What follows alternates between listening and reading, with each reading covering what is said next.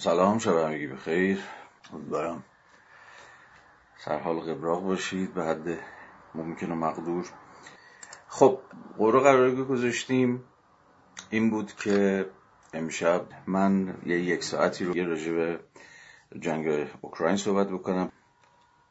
هفته پیش در واقع پنجشنبه من سعی کردم یه سری مقدمات یه سری شرایط امکان این جنگ اوکراین رو زمینی چینی کنم و یه توضیحاتی بدم نمی‌دونم من اون بحثا رو دنبال کردید یا نه. به حال من دیگه اون بحث هفته گذشته رو خب طبعا تکرار نمی‌کنم. اونا رو مفروض می‌گیرم چون خیلی چیزهایی که خواهم گفت سوار رو اون بحث هفته گذشته است. ولی جایی که لازم بشه ممکنه یک پاساژایی بزنم دیگه یک اشاراتی بکنم به موضوعاتی که قبلا با شما در میون گذاشته بودم. بحثایی که امشب می‌خوام مطرح بکنم خب خیلی چیزا یه هم متنوع است و هم پراکنده است من موفق نشدم راستشون رو بخوایم. خیلی بهشون نظم ساختاری بدم. بنابراین تنها کاری که می‌تونم بکنم این که یک به یک این موضوعات رو با شما در میون بذارم. فکر کنم هر کدوم از این موضوعات ارزش این رو داره. آدم ساعت روش وقت بذاره بخونه فکر کنه گفتگو بکنه. و مستقلا بهش بپردازه. من اما در این مجال یک ساعته که در اختیار دارم فقط می‌تونم همچنان که هفته پیشم هم همین بود تیتروار طرح مسئله بکنم و اون چیزایی که ذهن خودم رو مشغول کرده با شما در میون بذارم که حالا به چه شکلی این بحث ادامه پیدا بکنه دیگه به حال با هزار یک اما اگره. ولی خب خیلی از این صحبت هم بازم به روال هفته قبل.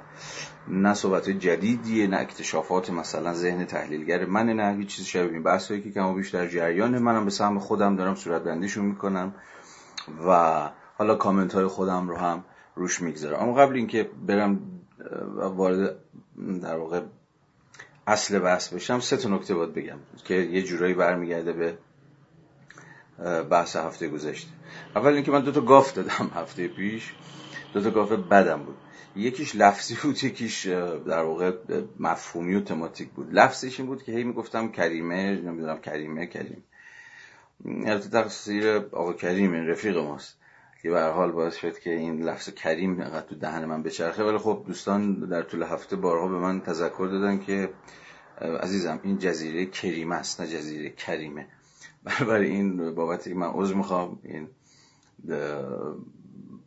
از نادانی من بود و خلاصه اون زبونم نچرخید. بر صورت پس با شبه جزیره کریمه سرکار داریم؟ ولی من بعید نمی‌دونم بازم اگه پیش بیاد اشتباه کنم. ولی خب شما خودتون حواستون باشه دیگه.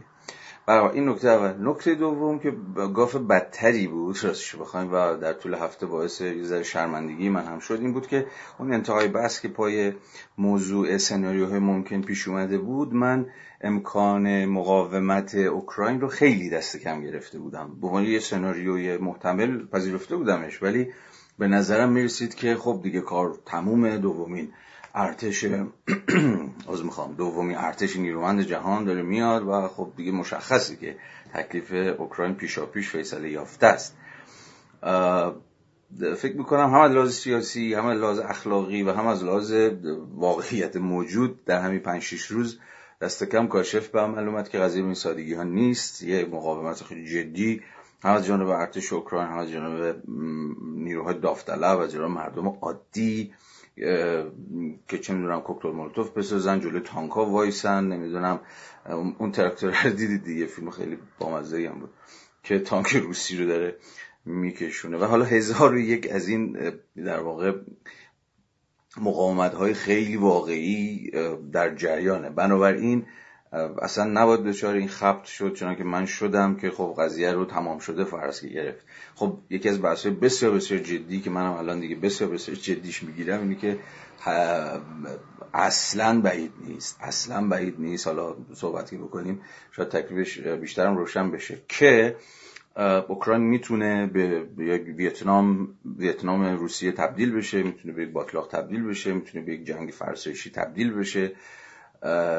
به حال هم به واسطه دفاعی که اوکراینیا دارن می‌کنن هم به واسطه فشارهای عجیب و غریب بین المللی که حالا یکی از بحث‌های امشب ماست هم به, به هزار یک دلیل دیگری که حالا مفصل ترش سرش صحبت می‌کنیم. بنابراین باید اصلاح بکنم اون خطای تحلیلی خودم رو که دست کم گرفته بودم ماجرای مقاومت اوکراینی ها رو و حال این چیزش بازه.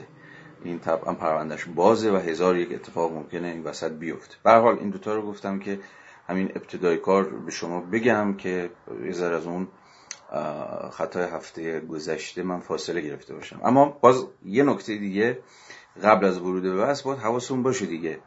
یعنی من سعی می‌کنم حواسم باشه شما طبعا حواستون هست. و اونی که خب با یه پدیده به شدت چند متغیری سر کار داریم که هیچ شکلی از ادعای پیشبینی و تحلیل جامع و مانع و از این چیزا نمیشه کرد. هر لحظه در کف زمین صحنه داره دگرگون میشه متغیرها دارن جابجا جا میشن. یه متغیر که ناگهان بیاد وسط ممکنه کل معادله رو عوض و بدل بکنه. و باید دقت کنیم که هر چی که میگیم خیلی خیلی نسبیه. خیلی خیلی متنا... نسبی معنی که متناسبه با یه آرایش خاص قوا.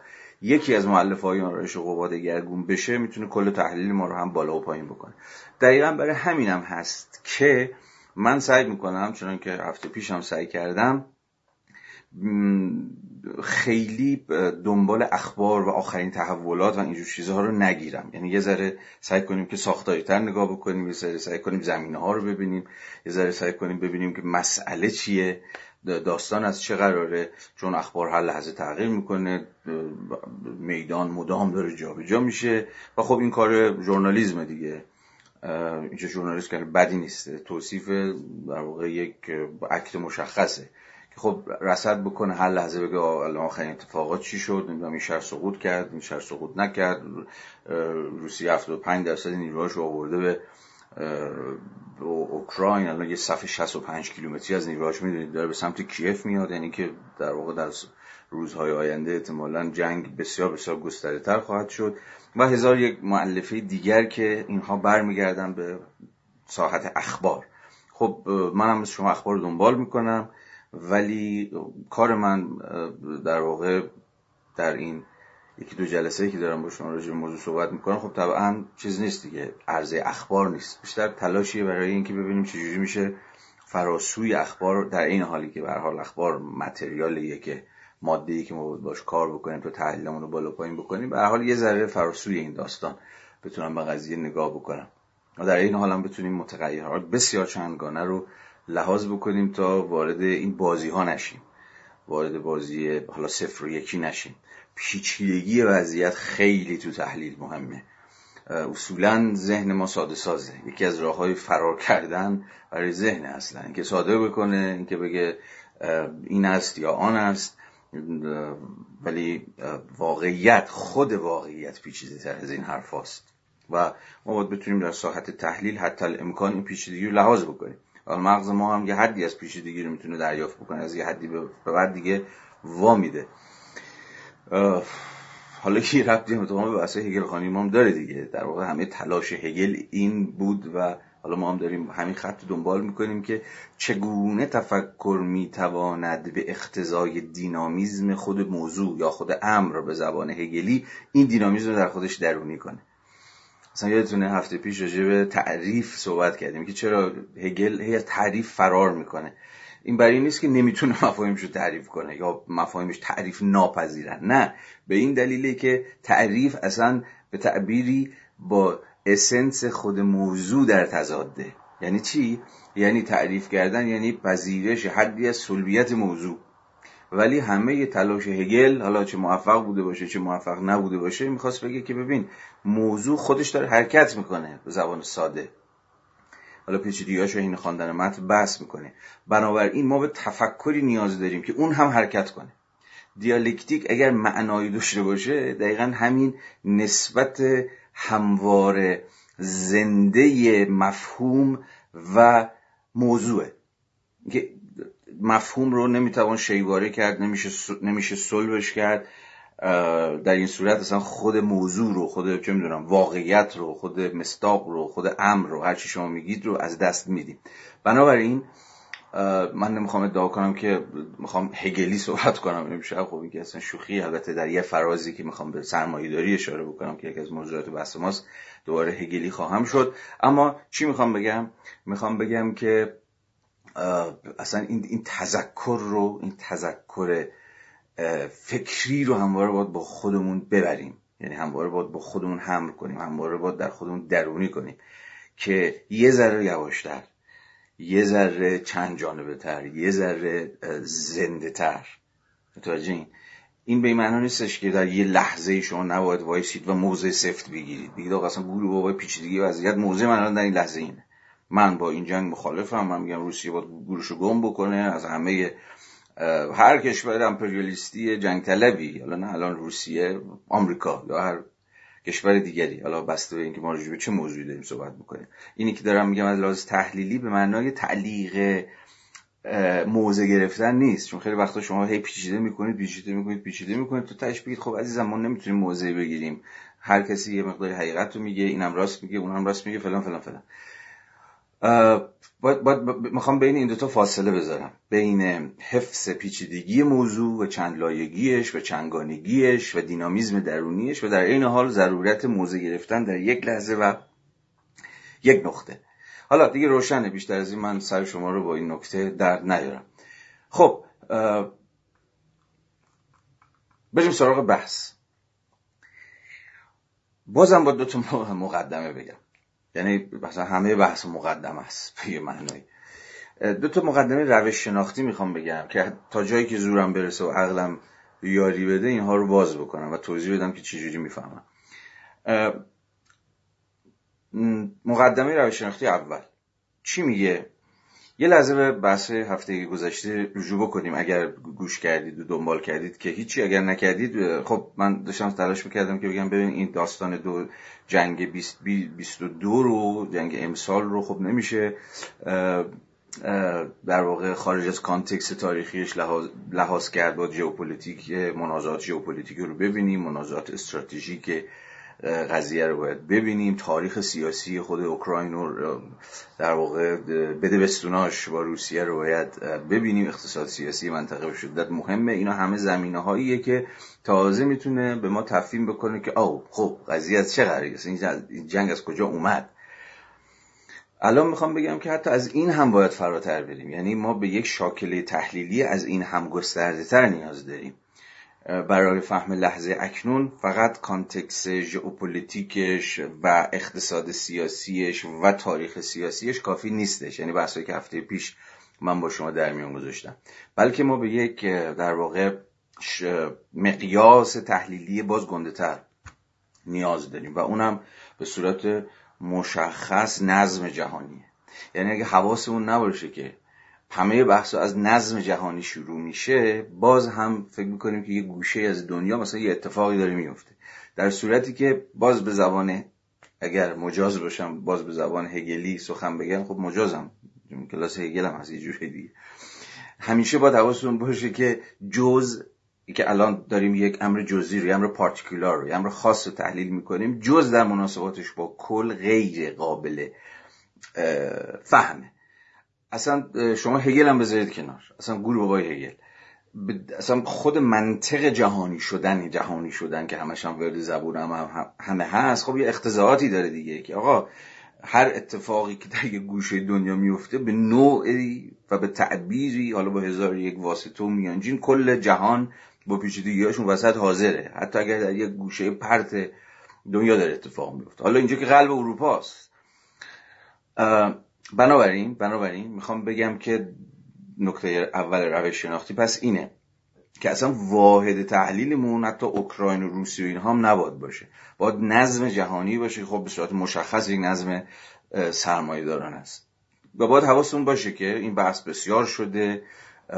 نظر پردازان خیلی مشخصی هم داره. خیلی شما اغلب شما من تردید ندارم که بهتر از من این قصه رو می‌دونید که ما در واقع در یک وضعیتی هستیم که به صورت مشخص با بازارایی موازنه قدرت های جهانی و باز بلوک بندی اردوگاه امپریالیستی و باز تقسیم حوزه نفوذ سر کار داریم. اینا رو نبینیم اینا رو تحلیل نکنیم که آقا اصلا بلوک بندی های جدیدی که داره در بین خود قدرت های جهانی اتفاق میفته چه شکلیه؟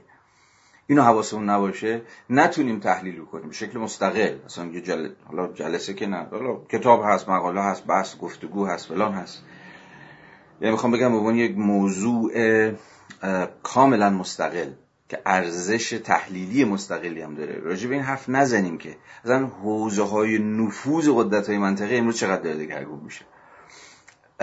خاورمیانه بعد از خروج آمریکا از افغانستان و از عراق و اینها چه جور در واقع خاورمیانه ای خاورمیانه ای که امروز یه گوشش روسیه نیرو پیاده کرده و عملا به تعبیری جای آمریکا رو گرفته در اون خلایی که از ناشی از خروج آمریکا از منطقه بود تا حدی الان روسیه لشکر کشیده به سوریه و عملا بشار اسد هم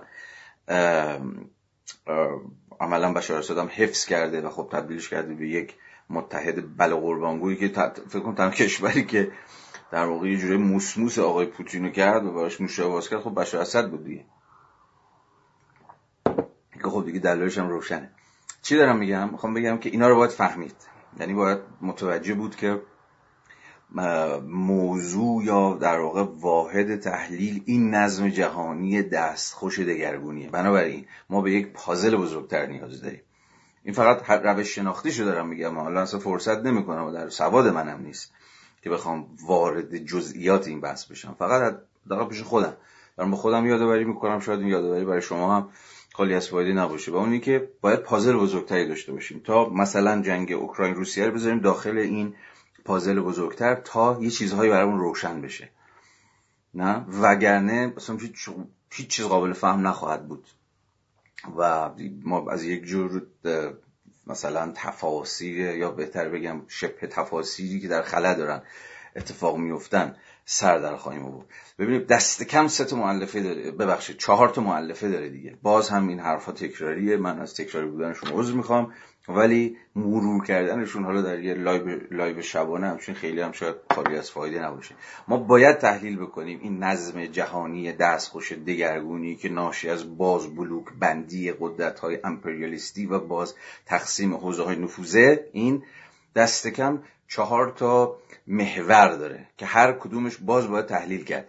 خب اولینش بحران در واقع یا به تعبیر افول هژمونی آمریکاست. این افول هژمونی آمریکا چه شما خوشتون بیاد چه بدتون بیاد اتفاقی افتاده.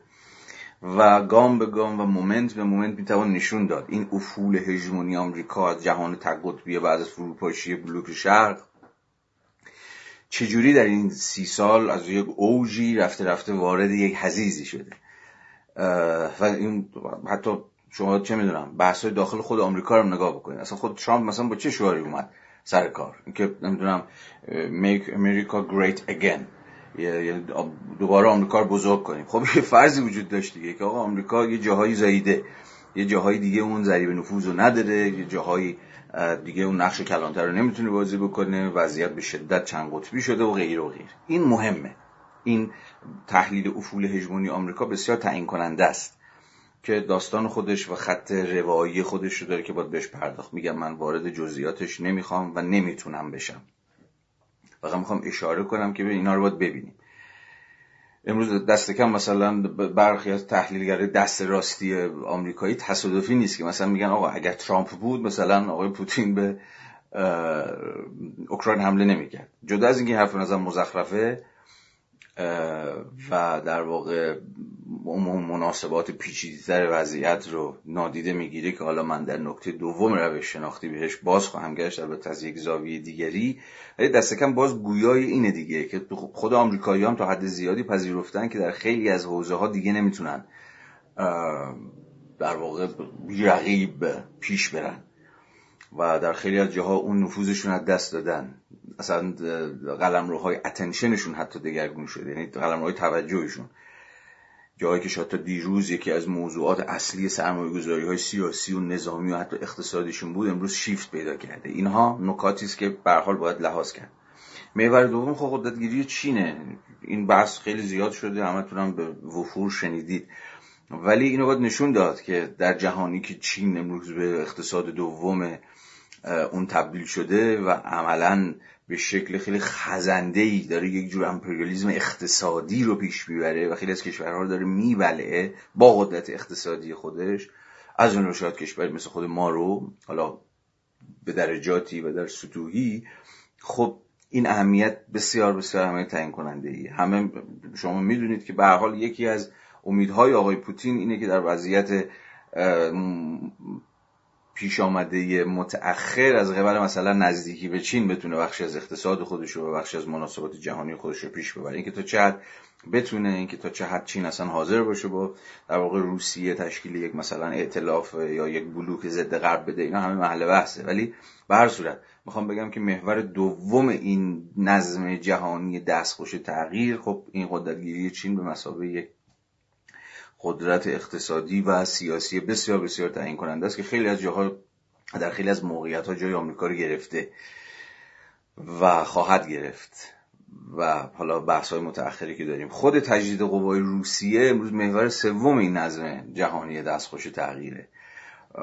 هفته پیشم بحث کردیم. به حال ما از اون وضعیتی روسیه که آچمز بود بعد از فروپاشی اتحاد جماهیر شوروی و اون شوکی که یه چیز اولوش ده سال تقریبا طول کشید ولی از اوایل مثلا قرن جدید نرم نرم روسیه سعی کرد اون قدرت تاریخی خودش رو احیا بکنه و ما در آخرین پرده از این سناریوی تجدید قوای روسیه هستیم که البته می‌تونه به واقع آخرین پرده هم باشه و آغاز پایان یک جور بازیابی قدرت روسیه هم باشه که حالا بحث های مفصلی که حولش هست که ممکنه اوکراین باطلاقش بشه توش گیر بکنه عملا به یک کشور کاملا منزوی تبدیل بشه که حالا باز در ادامه من بهش باز خواهم گشت. و برآمدن قدرت های منطقه‌ای از ترکیه بگیر از خود ایران بگیر از نمی‌دونم برزیل و هند و آفریقای جنوبی و بقیه کشورها بگیرید.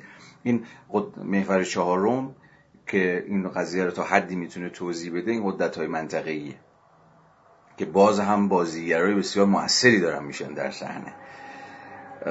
و همه این چهار محور عملا در یک نظم سرمایه دارانه و همدیگه در یک جور رقابت شدید اقتصادی و سیاسی هن که باز میگم من در ادامه بهش باز خواهم گشت. پس باید این مقیاس رو داشته باشیم. این مقیاس رو باید حواسمون باشه. این پازل گنده تر رو باید لحاظ بکنیم تا بتونیم این تغییرات جزئی رو توش ببینیم. هر تغییر جزئی که در اتفاق میفته توی این دست کم نظم چهار محوریه. که حالا ممکنه محورهای دیگری هم بسته به اختزاعات خودش داشته باشه. یه تذکر روش شناختی دیگه هم بدم که فکر می‌کنم خیلی این روزها مهمه و بعدش نرم نرمک وارد اصل بس بشم. اینا همش در واقع کلیاته. حواسم هست. ولی فقط می‌خوام که یه توجهات رو جلب بکنم. شاید توجهات تحلیلی و توجهات مطالعاتی خودم و شما رو. این مقدمه یا نکته روش شناختی دوم اینی که من فکر می‌کنم ما به شدت این روزها به در واقع فاصل گیری از یه جور پوتینگرایی نیاز داریم. ببینید این یعنی چی؟ این پوتینگرایی خیلی تو این تحلیل ها هستش که ماجرای اوکراین رو مثلا به دیوانگی یا به جنون یا به مثلا دژخیمی آقای پوتین و نمی‌دونم اینجور چیزا تقلیل میدن. یا نمی‌دونم به ترامپ تقلیل میدن. یعنی به تحلیل های شخص محور یا در واقع لیدر محور رهبر محور. من نمی‌خوام بگم که لیدرها یا رهبرها بی اهمیتن نمی‌خوام بگم که مثلا اگر به جای پوتین مثلا مدودوف بود یا نمی‌دونم فلان کسک بود این اتفاق باز هم میافتاد. به این شکل مکانیکی نمی‌خوام تحلیل کنم. اما می‌خوام بگم که زوم کردن روی شخص خاص و خب از یه جنبه هم راحت هم هستی که تحلیل راحت هم می‌کنه دیگه. یه پوتین فلان فلان شده ای که همه چیز زیر سر اونه. این نوع شبه تحلیل در واقع در تضاد با مقدمه روش شناختی اوله. عملا باعث میشه که این وضعیت ما نتونه که در واقع این تحلیل وضعیت ما نتونه هر آنچه که داره اتفاق میفته رو در متن مناسبات پیچیده سیاسی اقتصادی ببینه. نه؟ یعنی کانتکس رو حواسش نباشه پیچیدگی مناسبات نیروها رو نبینه اختزاعات یک نظم سرمایه دارانی به شدت دستخوش رقابتی شدن رو نتونه ببینه مناسبات سیاسی منطقه‌ای رو نتونه ببینه و بعد بگه پوتین. مثلا هرچی از زیر سر مثلا این پوتین و پوفیسای مثلا دور برش. مثلا دیگه از این تحلیل ها در صورتی که این هیچ رو نخواهد گفت. تحلیل شخصیت پوتین روانشناسی پوتین. و اینجور چیزا. یا هر رهبر دیگری یا هر رهبر دیگری. به خودی خود چیز زیادی به ما نخواهد گفت. من نمی‌خوام بازم میگم نقش رهبران رو در تحلیل حذف کنم یا بی اهمیت جلوه بدم. بلکه می‌خوام بگم باید که تصمیم ها و کنش هایی که مثلا یه لیدر سیاسی می‌گیره حالا هر لیدر سیاسی می‌خواد در هر نقطه تاریخ باشه این رو نباید در واقع بیرون از متن مناسباتی که خود این بابا هم بخشی از اون چیز کرد فهم کرد. این آدم پاش رو زمین دیگه اون بحثی که بازم هفته پیش داشتیم. باید زمین رو تحلیل کرد. یعنی زمین سیاسی الان چه شکلیه که یه آدمی مثل پوتین رو کشونده به اینکه دست به یک چنین جنایتی بزنه. دست به یک چنین حماقتی بزنه. اما فقط اشاره به جنایت و حماقت شخص پوتین پرتوی بر موضوع نخواهد انداخت. چشمان ما رو باز نخواهد کرد که آقا اصلا مسئله سر چیه؟ دقیقا دعوا کجاست؟ از این سر چی دارن دعوا می‌کنن؟ دعوا سر منابع نفت و گازه دعوا سر ضریب نفوذه دعوا سر قلمروهای سرزمینیه. سر چیه؟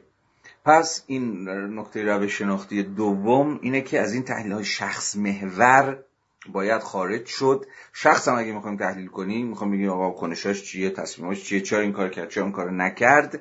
عوض اون تحلیل های امین روان شناختی کردن که از این کتاب هم زیاد اومده بیرون دیگه. اصلا روان شناختی رهبران یا نمی‌دونم عادات غذا خوردن دیکتاتورها. از این کتاب الان در واقع فرد و فرد شما می‌بینید. یعنی انقدر این چیزا زیاد شده. حالا بعضیش هم فانه ها جالبه. ممکن بنده شما بشین بخونید. مثلا فلان دیکتاتور مثلا صبح از خواب بلند میشه. مثلا اول چی می‌خوره؟ یا مثلا فیلم سینمایی چی می‌بینه؟ یا از این قصه ها ولی من شک دارم که این دست شپ تحلیل ها ما رو به حق موضوع نزدیک بکنن چیزی که احتیاج داریم دقیقا تحلیل های کلانتر در همون شاکله در اون مقیاس در اون عرض به حضور انور جنابالی که پازل بزرگتر. بهتون نشون میده شخص تو این قصه چی کار داره می‌کنه؟ در متن این مناسبات چی کار داره می‌کنه؟ نه. به عنوان یک کسی که مستقلا حالا داری انگار یه تصمیم هایی می‌گیره و یه نقشه تو اتاق خودش با چهار مشاورش کشیده حالا میگه برو بریم.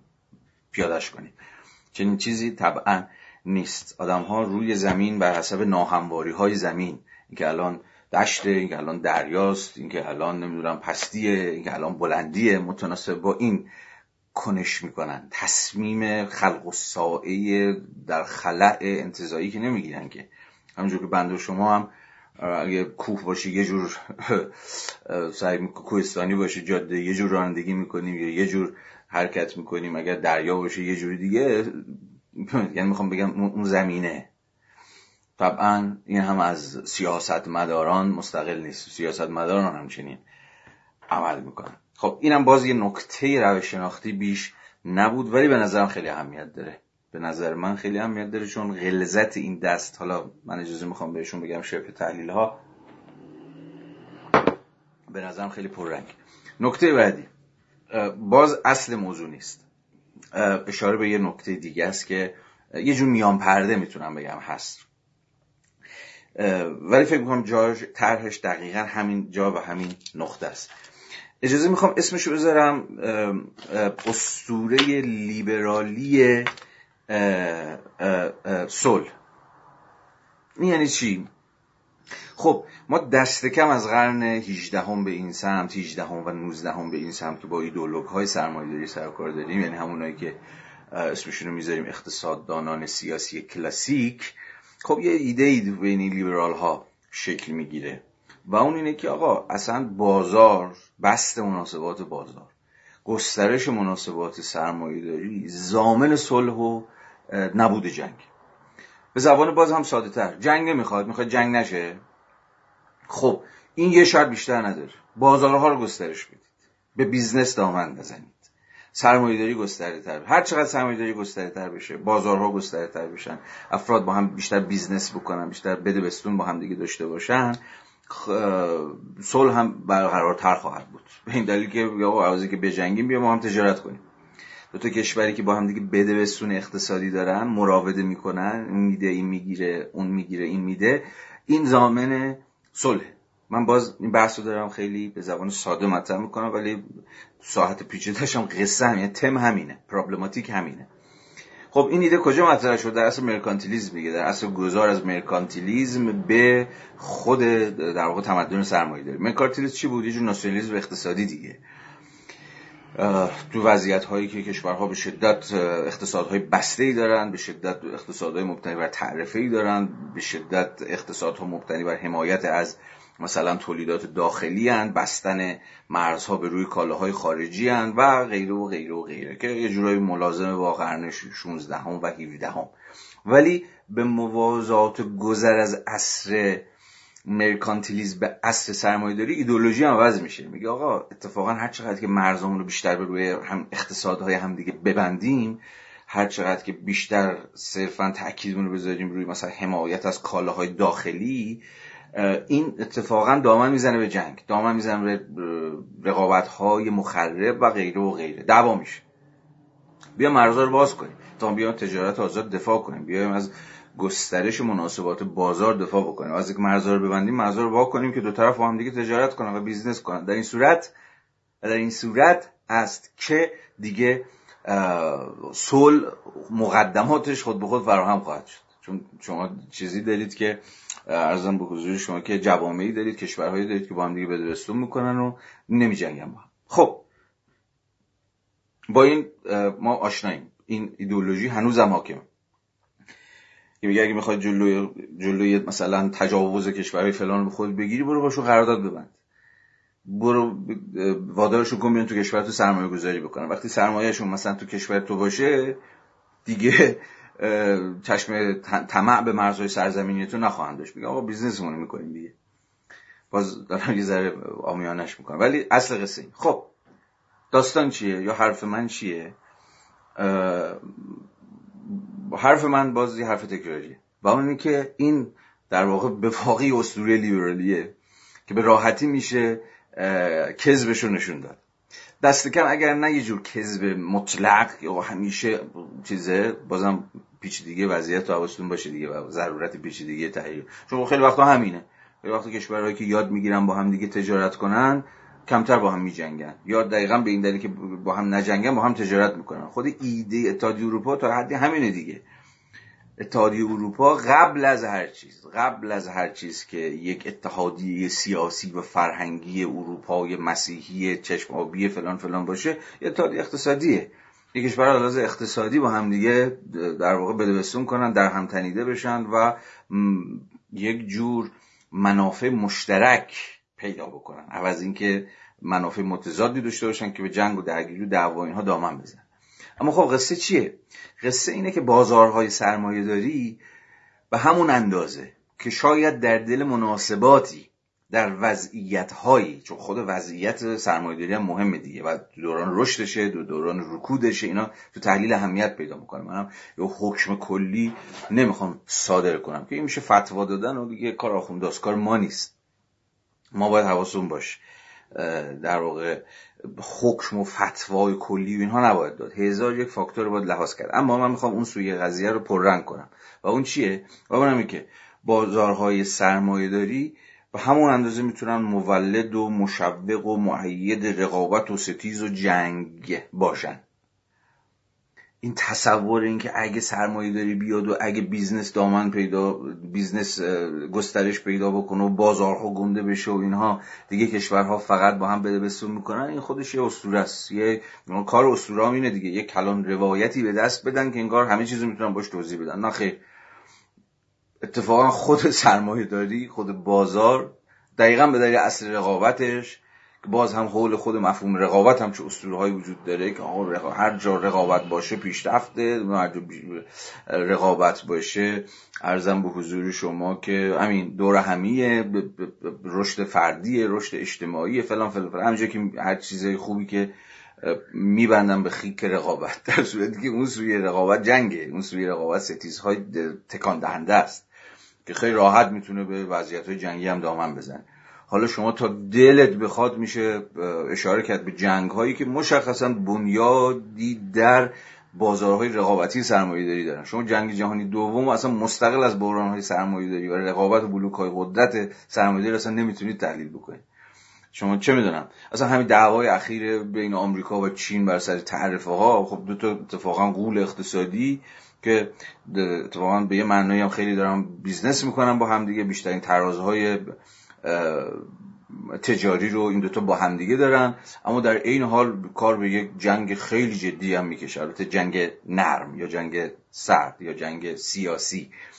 از مجرای تعرفه هایی که آمریکا برای چین وضع می‌کنه. چین برای آمریکا وضع می‌کنه و صد هزار یک اتفاقی که مولد تنشای اتفاقا خیلی جدیتر و خیلی پررنگتر هم هست. بحران اوکراین و روسیه بخش بسیار بسیار پررنگش خب دقیقا رقابت بر سر فتح بازارهای اقتصادیه. اینکه اوکراین بپیونده به غرب بخش از ناتو بشه بخش از اتحادیه اروپا بشه بخش از بازارهای در واقع لیبرال دموکراسی های غربی بشه یا بخشی از مثلا بازار روسیه و اولیگارش های روس و غیره و غیره. خب داستان سر همینه. یعنی بخشی از بخشی از دعوا اینکه اوکراین شده گوشت قربونی که یکی از این ور می‌کشه یکی از این ور می‌کشه دست کم در 20 سال اخیر هر کی زورش رسیده از این ور کشیده. خب دقیقا برمیگرده به همین اقتصاد رقابتی که عرض به حضور اموال جنوالی که داره وضعیت رو هر لحظه حادتر می‌کنه. اگر الان من بخوام به زبان هگلی بگم قضیه این شکلی میشه. برخلاف تصور کلاسیکی که وجود داره و حدی می‌شود گفتش که تصوری که امروز کامن سنس ماست یعنی باور تقریبا رایجه بازار و مناسبات بازار سرمایه دارانه در حکم یک جور سنتز تضادها نیست.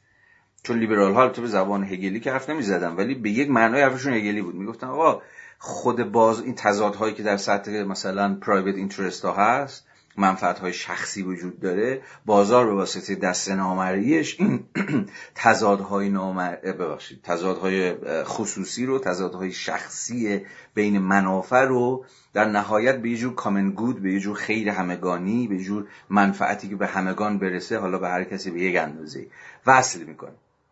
نه؟ به یک معنای تز دست نامری لیبرال ها همون به معنایی همون سنتز تضادها به زبان هگلیه. بازار می‌تونه تضادها رو در نهایت سنتز کنه تعلیف بکنه. یعنی چی؟ آشتیشون بده. اما ما می‌دونیم که دست کم در بسیاری از برهه های سرمایه داری حرفم پس یه ذره لایت دیگه. دست کم در برخی از برهای سرمایه داری از جمله دقیقا در همین لحظه تاریخی که ما درش قرار گرفتیم اتفاقا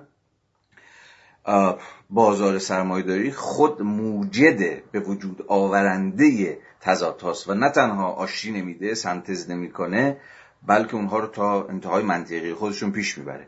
اون تز مارکسی تضادهای آشتی ناپذیر جوامع سرمایه داری حرفی نیستش که به نظرم تاریخ مصرفش گذشته باشه. بگیم آقا دیگه گذشت اون دوره که ما فکر می‌کردیم که مثلا تضادایی هست که دیگه آشتی ناپذیره فلان فلان. سرمایه‌داری نشون داده که هر تضادی باشه خودش میبله.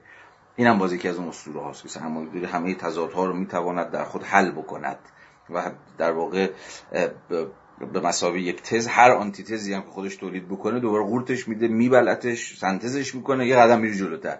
انگار مثلا یه ماشین بلنده ای که هر اتفاقی بیفته هر آنتیتزی هر تضادی چه می‌دونم هر چی شما میگید. از درونش تولید میشه اینها دوباره میشه بخشی از مثلا قوت و قوت خودش. به نظرم می‌رسه که اتفاقا و اتفاقا کاملا عکس اینه. و بسیاری از این تضادها حل ناپذیر باقی میمونن و یه جایی در یه لحظه ای می‌زنن بیرون. حالا یا در قبال جنگ یا در قبال رقابت ها نمی‌دونم وضع تعرفه های اقتصادی تشکیل اطلاف های منطقه‌ای علیه مثلا اطلاف های منطقه‌ای دیگه و هزار و یک قصه ای که خب همواره مولد تنش و مولد دعوا باقی میمونه. اینم یک میان پرده بود خب که من می‌خواستم همینجا مطرحش کنم چون به نظرم مهم می‌رسید. می‌دونم که و اینم بگم نمی‌خوام چیز کنم ختم بحث بکنم. می‌دونم که هر کدوم از این چیزهایی که من الان دارم میگم که البته بحث شخصی پیش با افتاده یه و همه شما در جریانش هستید. منم هیچ فیلی هوا نمی‌کنم در این بحث ها بیشتر راجبش حرف خب، باید با درنگ بیشتری مستقلا بهش پرداخت با طول و با تفصیل. من دست کم نمی‌خوام که و می‌دونم اختزاعات فضای لایوی که چه می‌دونم آخر شب 300 نفرم توش نشستن هم یکی این وره یکی اون وره فلانه. بعضی وقتا آدم رو متقاعد می‌کنه که خب الان حرف گنده یا اصلا درم پر کنی هم بزنه و قال قضیه هم بکنه. من نمی‌خوام کار بکنم. ممکن حالا لحنم یه جایی این شکلی بشه. ولی در عین حال می‌خوام بگم که ببین اینا موضوعه فقط. فقط من می‌خوام طرح موضوع بکنم. و به این موضوع اول از همه خودم فکر کنم و بعد شما رو دعوت بکنم به اندیشیدنش. حالا این نکات رو بگذاریم. اینم پس موضوع بود که می‌خواستم اینجا بهش اشاره بکنم. درش بازه. بعدا میشه راجبش حرف زد. اما اجازه یه موضوع دیگه هم بهش برسیم. رفته رفته تو خب با این فرمونی که داریم میریم ظاهرا این پارت دومون هم باید به این موضوع جنگ اختصاص بدیم. چه می‌شود کرد؟ اب نداره. حال پیش اومده دیگه. پس من بحثم اگر تمام همین الان بگم من اگر بحثم در انتهای این پارت یک ساعته ای که اینستاگرام به ما فرصت میده تمام شد اما بحثم تمام نشد با اجازتون در پارت دوم هم این بحث رو ادامه میدم تا حداقل این بحث به یه سرانجامی برسه. ولی حتما به این عزیزمون آقای هگل حتما خواهیم پرداخت. حالا تا هر ساعتی هم طول بکشه و هر تعداد نفراتی پای این منبر ما بشینن من به حال این بحث رو تا ته می‌برم. هم بحث جنگ اوکراین رو و همون چند تا پاراگرافی که می‌خواستم امشب بخورم پس اینا به ولی خب بازم عذر می‌خوام که شیر تو شیر شده امشب. موضوع بعدی. باید حواستون باشه و فکر می‌کنم حواس شما هست که جنگ های اقتصادی فقط در خود میدان نیستن. یعنی فقط توپ و تانک و نمی‌دونم هواپیما و فلان اینها نیست. جنگ در حوزه های دیگه هم در جریان یعنی وقتی شما در وضعیت جنگی هستید این جنگ سویه های و سطوح بسیار بسیار کثیری داره. یکی از موضوعاتی که من خودم اخیرا خیلی بهش علاقه من شدم نام ها و روایت هاست همین الان جنگ توی خارکیف توی چه می‌دونم خود کیف توی دیگر شهرها در جریانه. اما غیر از اون بر سر نام ها هم جنگ. بر سر روایت ها هم جنگ. این ما رو به یه جور سیاست زبان هدایت می‌کنه. و اینکه زبان هیچ وقت خونسا نیست. زبان هیچ وقت آینه تمام نمای واقعیت و این دریوری ها نیست. زبان نحوه کار بردن به کار بردنش نحوه صورت بندیش نحوه articulation کردن نحوه نامگذاری چیزها و پدیده ها همه اینها به نوعی موضوع سیاستن یا به نوعی با مناسبات قدرت گره خوردن. تا دلتون بخواد میشه مثال زد. نه فقط ماجرای اوکراین می‌تونیم راجع به وضعیت خودمون حرف بزنیم راجع به من در واقع سیاسی بودن نام ها و نامگذاری ها هم خود نیم هم خود نیمینگ. حرف زد. چه بخشی از اتفاقا منازعات سیاسی در سطح زبان سر که آقا نام یک چیز چیست؟ حالا من جلسات قبلم چون بس فکر می‌کنم در این خواندن وضع بشر آرنت بود اگر اشتباه نکنم بس دوستانی که بودن در اون جلسات یا گوش کردن شاید یه ذره با این بحث آشنا بشن فکر می‌کنم اونجا من مطرح کردم حتی به شکل خیلی ابتدایی. ولی مایلم یه بار دیگه اینجا این تذکر رو بدم که بخشی از جنگ حتما جنگی در خود زبان. و این به این دلیلی که زبان فقط جنبه توصیفی که نداره که جنبه پرفورماتیو هم داره. زبان اجراییه. یعنی به یک معنای افکتیوه فقط شما چیزی رو در اون بیرون هست توصیفش نمی کنید بلکه از مجرای زبان اجرا می کنید چیزی رو کنشی رو. حالا این برمیگرده به اون تقسیم بندی معروفی که جان آستین داره فیلسوف زبان گردن کلفت انگلیسی زده 1960 تو اون کتاب How to do things with words. چگونه با, با کلمات کار انجام میدیم که خب به این دوتا وجه زبان اشاره می‌کنه دیگه. که هم وجه descriptive داره توصیفی داره زبان اخباری داره یعنی خبر می‌دهد از هوا بارون. یا مثلا live امشب با نیم ساعت تاخیر آغاز می شود خب این جنبه توصیفی زبانه. اما یه جنبه خیلی خیلی پررنگ جنبه performative زبان اینکه آقا خفه شو اینکه بشین اینکه من شما رو زن شوهر اعلام می‌کنم اینکه او را بکشید اینکه به اوکراین حمله بکنید و هزار یک گزارش زبانی دیگه. اینها وجوه پرفورماتیو زبانه نه وجوه توصیفی زبان. حالا بحث حول این موضوع بسیار زیاده و بسیار پیچیده است. من بهش نمی‌خوام بپردازم فقط می‌خوام توجه شما رو به این ساحت جلب بکنم به ساحت جنگ در ساحت زبان. به سیاست زبان به پیوستی که زبان با مناسبات قدرت داره. که از نام چیزها شروع میشه. اینکه نام این بابا مثلا معترضه یا نام این بابا شورشگره یا نام این بابا مثلا تروریسته اینکه فتنه است اینکه جنبش اجتماعیه اینکه 28 مرداد کودتاست یا قیام ملیه اینکه این خلیج فارس خلاصه یا خلیج عربیه و هزار یک مثال دیگه سر یه چیز ظاهرا ساده حول نامگذاری کاملا وصل به مناسبات قدرت. مثلا در روسیه می‌دونید که کلمه جنگ سر ماجرای اوکراین کاملا من شده. شما نمی‌تونید کلمه جنگ رو به کار ببرید و رسانه ها و نمی‌دونم خبرگزاری دو در خود روسیه رو دارم میگم از به کار بردن کلمه جنگ من شدن.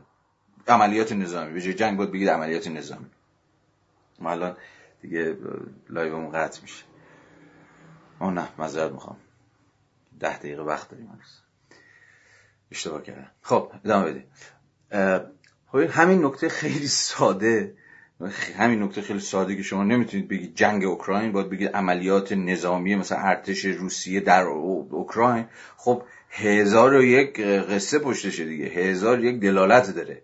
و نشون میده که خیلی مهمه که شما چیزها رو چگونه نامگذاری می‌کنید چگونه توصیف می‌کنید.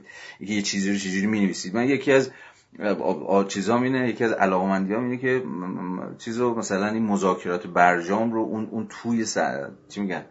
توی اون اتاق مذاکرات رو دنبال بکنیم. چون می‌دونید مثلا سر انشاش خیلی بحث دیگه که آقا این جمله رو چجوری بنویسیم؟ خب این حقوقدان ها دیگه استاد این قصه ها دیگه. تو خیلی بیشتر از نویس کسایی که رمان و داستان داستان و شعر و اینها می نویسن لازم حقوقدان ها آدم های وساسی در قبال کلمه. شاید حتی حالا تو حقوقدان ایدئال دیگه حالا. نه این خیلی مهمه یعنی یهو به ذهنم رسید که چه آدم های وسواس کلمه دارن. به نظرم حقوقدان ها خیلی چون دقیقا بهشون یک کلمه رو بالا و پایین می‌رسی یه ناگهان می‌بینید که کل بازی عوض میشه. کل بازی دگرگون میشه. مثلا یهو شما یک کلمه دست در میره کلی امتیاز ممکن دست بدی. یا امتیاز به دست بیاری. یا بازی رو بتونی پیش ببری. یا هر چیزی. یا جنگ روایت حالا جنگ روایت ها خود روایت. اینکه چه کسی می‌تواند روایت خودش رو پیش ببره؟ روایت اینکه آقا الان اونجا چه خبره؟ الان اونجا داستان چیه؟ بازم حواستون بهتر از من جمعه که امروز اصلا جنگ روایت ها موضوع بی اهمیتی نیست. در واقع بخش تعیین کننده تر جنگ ها اتفاقا جنگ بسته روایتن. میگه کی می‌تونه روایت خودش مثلا از دهه 60 تعریف بکنه. همین یکی از داستانهایی که الان ما در ایران هم داریم سینمای تاریخی که دوباره در سال اخیر در ایران خیلی با چیز شده بات کرده و متورب شده و پول خرجش می‌کنن و اوج میاد و اینور نمی‌دونم تهیه کننده های مثلا خصوصی و اینها میان و اینها. و این چیزی که پیدا کرده خود دهه 60 که قد متورم شده. خب دلیلش چیه؟ دلیلش دقیقا اینه که آقا خود تاریخ داره به موضوع جنگ تبدیل میشه. که کی تاریخ رو روایت می‌کنه چه جوری روایت می‌کنه. دهش هست چی بود؟ چه اتفاقی افتاد؟ نه؟ این مهمه. این یعنی می‌تونید به شما توضیح بده در واقع این پرسش ناظر بر همین شرایط امکان مثلا سینمای تاریخی در ایران دهه 90 چرا یهو در دهه 90 این همه فیلم های تاریخی زیاد شدن؟ و هر روز هم دارن زیادتر میشن ظاهرا. و به طرز خیلی وسواسگونه هم روی دهه 60 زوم کردن. حالا لحظه های سیاسیش لحظه های جنگ هشت ایران و عراق یا غیره و غیره. ولی دهه 60 اینقدر الان متورم شده اهمیت پیدا کرده این دقیقا برمیگرده به اهمیت جنگ روایت ها که کی می‌تونه روایت خودشو پیش ببره. روایت خودشو هژمونیک کنه. روایت خودشو به کامن سنس تبدیل بکنه. یه جوری که بقیه باور کنن. افکار عمومی رو بتونه فتح بکنه. بتونه به نفع خودش افکار عمومی رو منیپولیت کنه دستکاری بکنه. امروز بخشی از جنگ اوکراین دقیقا جنگ روایت هاست. اینکه مثلا چرا عملیات نظامی داره می‌کنه روسیه در اوکراین؟ خب تا جایی که به روایت طرف روسی مربوط میشه خب داستان روشنه. میگه آقا مثلا حمله نظامی و کشورگشایی و اینجور چیزا نیست. ماجرا سر آزادسازی شرق اوکراینه چون در شرق اوکراین ارتش داره روستوارها رو می‌کشه. داره اونجا نسل کشی می‌کنه و غیره و غیره و غیره که شواهدی هم براش وجود داره. ها این یکی از نکاتی است که نباید فراموش بکنیم. همین الان من مثلا امروز ویدیوهایی می‌دیدم. البته اصلا در مقامی نیستم که بتونم راستی آزمایی کنم این کار من نیست. اما این دست کم متقاعد شدم که ماجراهای شرق اوکراین رو نمیشه ماسمالی کرد. نمیشه گفت هیچ اتفاق نیفتاده. نمیشه گفت که ارتش اوکراین مثلا نزده نترکونده دست کم برخی از شهرهای مثلا شرق اوکراین رو یا دست به جنایت نزده. چون امامزاده که نیستن که. اینکه ما از روسیه در واقع روسیه رو محکوم می‌کنیم به من نیست که مثلا اوکراینیا گوگل مگولی یا قربونشون برمن که. حالا در موضوع پناهندگان بهش اشاره خواهم کرد. خودتون هم دیدید که ماجرای تبعیضی که در زمینه پناه یعنی فر... کسایی که فر... عملا می‌خواستن از اوکراین خارج بشن چه داستانهایی پیش اومد؟ اینا رو باید دید. وگرنه که هیچی دیگه شما فقط اون چیزی که دوست دارید می‌بینید و سرتون رو خودتون شیره میمالید. ولی اگه بخواید به خودتون صادق باشید اتفاقا باید بتونید این سویاهای چندگانی واقعیت رو که خیلی هاشم اصلا رفت شما نیست. خیلی هاشم باعث میشه شما روایت تک خطی قشنگی نتونید به دست بدید. می‌کنم ناراحت بشید و بگید ای بابا این باعث میشه من نتونم. یه روایت منسجم ارائه کنم. بگم آقا اینجوری بوده ولی بله ما هم جنایت کردیم. ما اینجا گند زدیم ما اینجا کسافت زدیم و باید از آن بکنیم از آن بکنیم که ما جای کسافت زدیم. اینو کلی دارم میگم مثلا کلی دارم میگم. الان لزوما ماجرا اوکراین نیست. حالا چی داشتم می‌گفتم؟ داشتم روایت در واقع جنگ روایت روایت طرف روسی. خب همینه. مثلا همین حتی علاوه حقوقی هم اینها میگن که آقا ما طبق ماده فلان سازمان ملل به درخواست در واقع جمهوری خود حالا اسمش رفت حالا هچ ایکس جمهوری آها لونتسک و لوهانس. مثلا اسم رو نگم بهتره چون خراب می‌کنن. باز با دفعه بعد بیام باز اسخای کنم میگم آقا باز من اسم رو غلط گفتم. به حال همون ایالت های شرقی اوکراین. به درخواست اونها اصلا مداخله بشر دوستانه کردیم. اتفاقا نکته جالب اینه که خود روسا و مداخله خودشون خیلی بشر دوستانه دارن صورت بندی می‌کنن رسانه های روس شما نگاه بکنید هم تپ و تپ دارن میگن که آقا ما رفتیم نجات بدیم اتفاقا روس رو که اوکراینی های فاشیست. حالا به این موضوع هم باید بپردازیم چون بخشی از پروپاگاندای روسیه هم اینه که آقا اصلا در اوکراین دست فاشیستاست فاشیستان به شدت فاشیستای اوکراینی به شدت ضد روسن ضد یهودن فلان و فلانن و ما داریم تو مداخله بشر دوستانه می‌کنیم اونجا. و خود این لقلقه مداخله بشر دوستانه هم که دست کم از اوایل قرن جدید دیگه وارد افواه شد که البته ریشه در تز جنگ های عادلانه داشت. جاست وار که الان باز اینجا نمی‌تونیم روش حرف بزنیم چون یه نظریه است دیگه در حتی حقوق بین الملل هم سرش بحث شده در فلسفه سیاسی هم سرش بحث شده اونم جنگ های عادلانه است. یکی از مسالق جنگ های عادلانه در واقع همین مداخله بشر دوستان است. اینکه آقا یه جا داره نسل کشی میشه و تو شما باید برید و مداخله بکنید اونجا. بنابراین روایت طرف روسی که دست کم در خود فضای روسیه دست کم در خود فضای روسیه چون روسیه ضریب نفوذ تبلیغاتی گسترده بیرون از مرزهای روسیه که نداره که. دلیلش هم ساده است چون روسیه امروز اصلا ایدئولوژی انترناسیونالی نداره. برخلاف دوران کمونیسم که خود ایدئولوژی کمونیسم می‌تونست از قلب مسکو تا چه می‌دونم ته دنیا هم ایدئولوژیش می‌تونست بره. انترناسیونالیستی بود فلان بود به بود. ولی روسیه فعلی حتی این بحث های احیای امپراتوری فلان اینا هم که داره سرش مطرح میشه یه نکته ای رو بعضی وقتا نادیده می‌گیره که حالا که منم هفته پیش صحبتش کردم خب جایگزین کمونیسم شده ناسیونالیسم در ساعت ایدولوژی ولی دقیقا ناسیونالیسم و نه انترناسیونالیسم. اصلا روسیه نمی‌تونه انترناسیونالیستی بشه. دلیل دلیل خیلی ساده. بنابراین برد نفوذش از لحاظ جغرافیایی جغرافیایی دارم میگم برخلاف غرب خواستن فرهنگش انترناسیوناله همه ما توی پای غربی شدیم. جذابیت های فرهنگی داره فلان بهمان داره روسیه چنین جذابیتی نداره. ناسیونالیسمش ایدئولوژی ناسیونالیسمش حد اکثر اینکه در فدراسیون روسیه ممکنه جذاب باشه. حتی مسئله زبانش هم مهمه فرهنگش مهمه همه این قصه ها تعیین کننده است. ولی دست درون مرزهای روسیه و فدراسیون روسیه این روایت روسی از مداخله بشر دوستانه بخشی از خود جنگه. بخشی از مشروعیت بخشیه به جنگی چون هیچ جنگی نیستش که. هیچ جنگی نیست. هر چقدر امپریالیستی شما بگویید اصلا بگویید خود خود امپریالیست. هیچ جنگی نیستش که به حدی از مشروعیت بخشی نیاز نداشته باشه. آمریکا هم که رفت عراق یه بازی مشروعیت بخشی را انداخت دیگه که بعد حالا گندش در اومد که آقا صد... صدام داره بمب شیمیایی اینا آزمایش می‌کنه و انقریبی که بهش برسه بعد بخواد آزمایشش بکنه فلان فلان و بعد رفتن و بعد سالها هم بالاخره مغول اومدن که اصلا چنین شواهدی نبوده و بعد هم باز معلوم شدش که کلک اتفاقا آمریکا و انگلستان بوده با برای مشروعیت بخشی و جنگ. هیچ جنگی.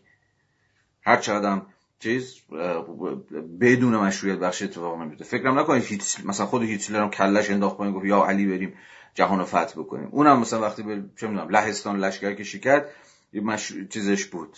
تو ادعای پروپاگاندای فاشیسم آلمانی بود که آقا لهستانیا مثلا به مرزهای آلمان نفوذ کردن آلمانی های مرزنشین رو مثلا کشتن فلان کردن بهمان کردن که فضا رو برای نفوذ خودش باز کرد. روسیه هم داره همین کار می‌کنه. مشروعیت بخشی حتی لحظه ای هم که رفت توی سوریه هم مشروعیت بخشی داشت. یعنی گفتارهایی بودن که بهش مشروعیت می‌دادن.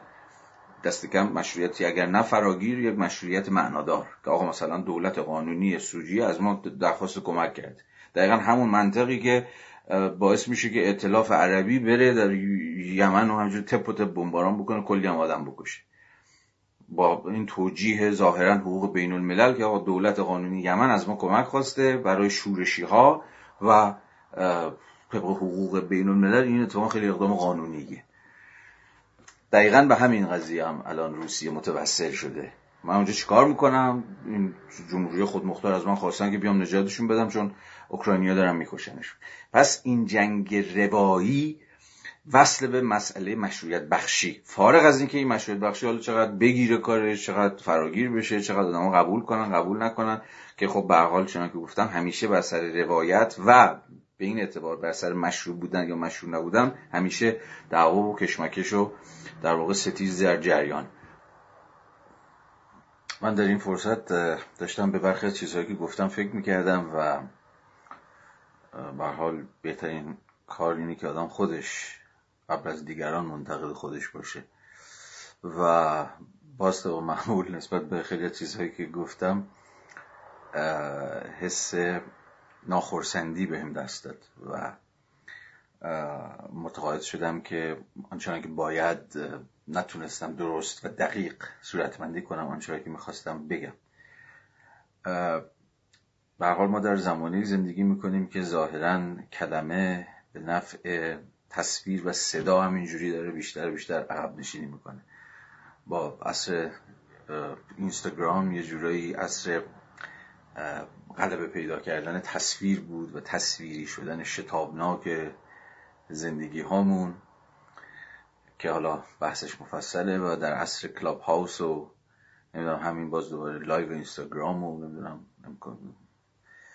اینجور داستان ها عصر صدا و حرف زدن و lecture دادن و منبر رفتن و اینها افزایش پیدا کرده. یعنی الان بیشترین ابزار انگار ابراز نظر یا یک جور حالا ابراز نفس تصاویرن و کلمات و صداهان حرفهان و کلمه و نوشتن به نوعی عقب نشینی کرده. و خب دقت در نهایت در نوشتنه. یعنی وقتی که شما می نویسید دیگه دقیق ترید. چون نوشتن همیشه یه فاصله ای داره دیگه. همیشه امکان self-reflection رو به شما میده. اینکه برگردید اصلاح کنید. تا راضی نشدید منتشرش نکنید و بنابراین احتمالا گن نزنید. به حال این ماجرای شفاهی شدن و تصویری شدن جهان رو هم باید جدی گرفت. به نظرم اینها خیلی راحت می‌تونن به دریوری به بولشت دامن بزنن.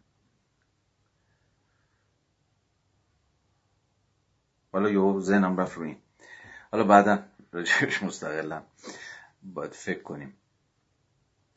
بگذاریم به هر حال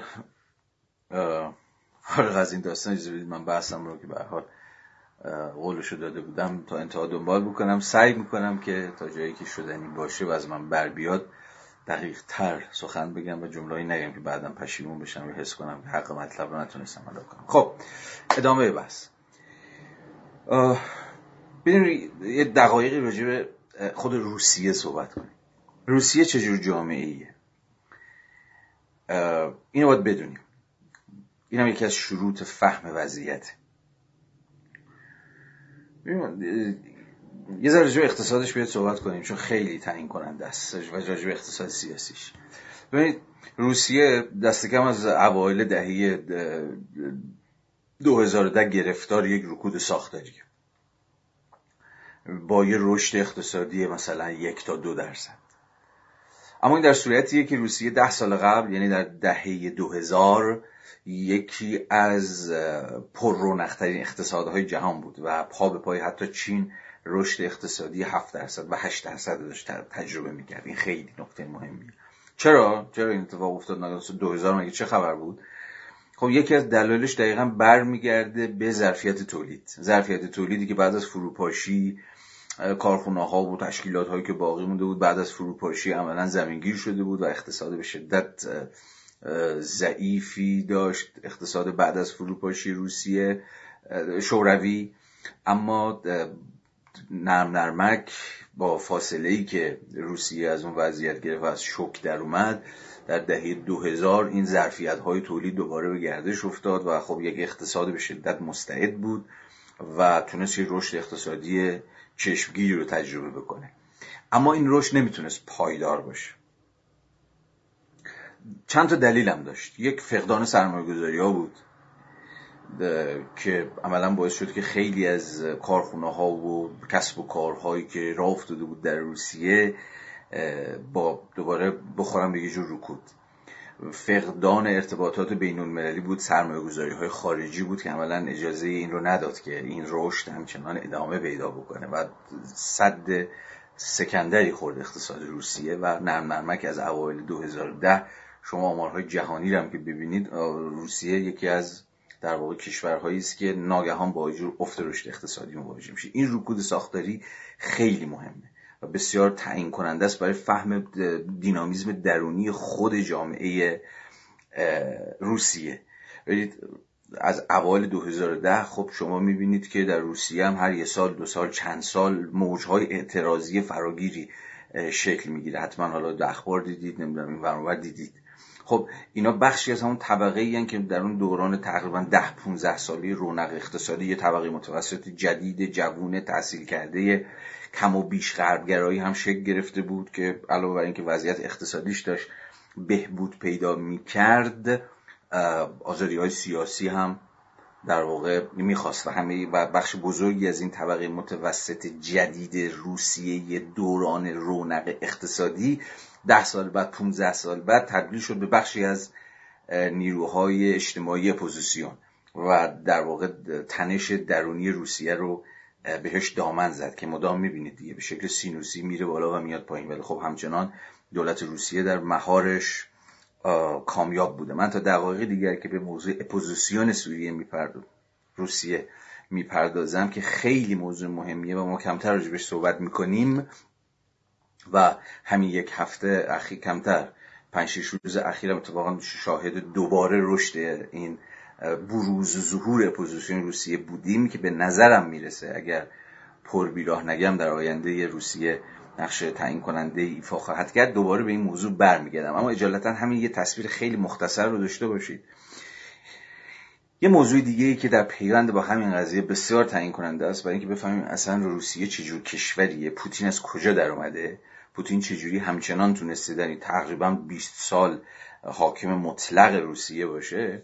برمیگرده به شناخت بلوک قدرت. بلوک قدرت در روسیه. به شدت این تعیین کننده است که در واقع معتلفین سیاسی و اقتصادی پوتین کیا هستن؟ یعنی این همین بلوک قدرت در روسیه چه شکلیه؟ محصول در واقع همامیزی چند تا نیروی سیاسی و اقتصادی این بلوک. در کنار خود دولت که دست پوتینه و شرکاش و مشاورینش و معتمدینش یعنی همون الیت سیاسی خب معلفه دوم بلوک قدرت روسیه کلیسای ارتودکس کلیسای ارتودکس روسیه ضریب نفوذ خیلی تعیین کننده ای در بخش گسترده ای از طبقات اجتماعی یه ذره قدیمی تر یه ذره سنتی تر یه ذره در واقع طبقه متوسط سنتی و اینجور چیزها داره. یعنی ضریب نفوذ کلیسای ارتودکس بسیار تعیین کننده است. حتی همین اسقف اعظم کلیسای ارتودکس همین دو سه روز پیش بود که یه حرفی هم زد که خیلی هم سر صدا کرد که اوکراینی ها رو که کسایی در اوکراین علیه نیروهای روسیه میجنگن رو به نیروهای شیطان تشبیه کرده بود. این هم باز تو اون جنگ زبانی و اینها خیلی مهمه دیگه. و به ویژه یک شخصیت کاریزماتیک مذهبی در یک جامعه به شدت مثلا مسیحی ارتودکس خب می‌تونید حدس بزنید که احتمالا چقدر ممکنه که حرفش حالا برو داشته باشه. دست کم در بخش مشخصی از طبقات اجتماعی. خب ائتلاف دولت و کلیسا اصلا تاریخا و سنتا در روسیه خیلی مهمه. و پوتین یکی از کارهایی که در, در تمام این سالها کرد اینه که پیوندهای خیلی مستقیم سیاسی و اقتصادی و مذهبی خودش رو با کلیسا ارتدوکس حفظ کرد. این نکته کلیدیه. برای فهم این مثلا فیلم لویاتان رو ببینید. لویاتان 2014 ولادیمیر مالین چیه ولادیمیر زیاگنیتسف. باز تلفظ. حالا جدا از اینکه اسم یارو چیه این کارگردان معروف ریترن رو ساخته بود نمی‌دونم لاولس و اینها رو حتما می‌شناسید یا فیلماش رو دیدید. اگه آب دستتونه بذارید زمین و این فیلم ببینید. اگر می‌خواید که ساختار قدرت در روسیه امروز رو یه فهم تصویری و دراماتیک ازش داشته باشید که در این حال خیلی مقرون به واقعیت این لویاتان رو ببینید. بسیار تعیین کننده از فیلم لویاتان. اونجا شما کاملا می‌تونید پیوند دولت و کلیسا رو که چجوری مثلا یه شهروند روسی رو زیر پای خودشون له می‌کنن و متلاشی می‌کنن طرفو اونجا میشه دید. با که مثلا داستان در یه شهر دور افتاده در روسیه اتفاق میفته اما فیلمیه که کاملا ساختار قدرت روسیه رو نمایش میده. خیلی فیلم روشنگریه بویژه مثلا برای این, برای این روزها اگر کنجکاوی ماجرا هستید برید سراغ این فیلم لویاتان. بسیار بسیار به نظرم دقیق و خیلی هم critical ساخته شده. من کمتر حالا من که چیز سینما باز به اون معنی نیستم ولی به عنوان یک مخاطب عام و متوسط سینمای روز جهان ولی تو سینمای روسیه فیلم دیگه نمی‌شناسم که انقدر مستقیم رفته باشه تو شکم داستان. پیوند دولت و کلیسا رو نشون داشت بس این خیلی مهمه. بخشی از بلوک قدرت این کلیسا است و مشخصا هم کلیسای ارتدوکس که دیدید دیگه کلیسای روم هم رسما وارد شد و پاپ هم بیانیه داد که آقا در واقع زبان دین رو خرج بازی های سیاسی و اینجور چیزا نکنید. حال تجربه سکولاریزمی که مثلا در اروپای غربی اتفاق افتاده و کلیسای رومی که هر چقدر جلوتر رفتیم بیشتر و بیشتر سکولار شده به یک معنایی یعنی به قلم روی دینی خودش منحصر شده و اساسا نتونسته که دیگه نفوذی داشته باشه در دولت. کلیسای ارتودکس روسیه حالا یه ورژن دیگه کلیسای انگلیکن انگلستانه. که خب رسما زیر چیز دیگه زیر مجموعه دولته. رو چیز کلیسای انگلیکن رو پادشاه یا ملکه انگلستان انتخاب می‌کنه. که حالا برمیگرده به منازعات تاریخی که از زمان هنری هشتم وجود داشت در انگلستان و عملا کلیسای انگلیس و از کلیسای روم جدا کرد و عملا کلیسا رو برد زیر مجموعه دولت.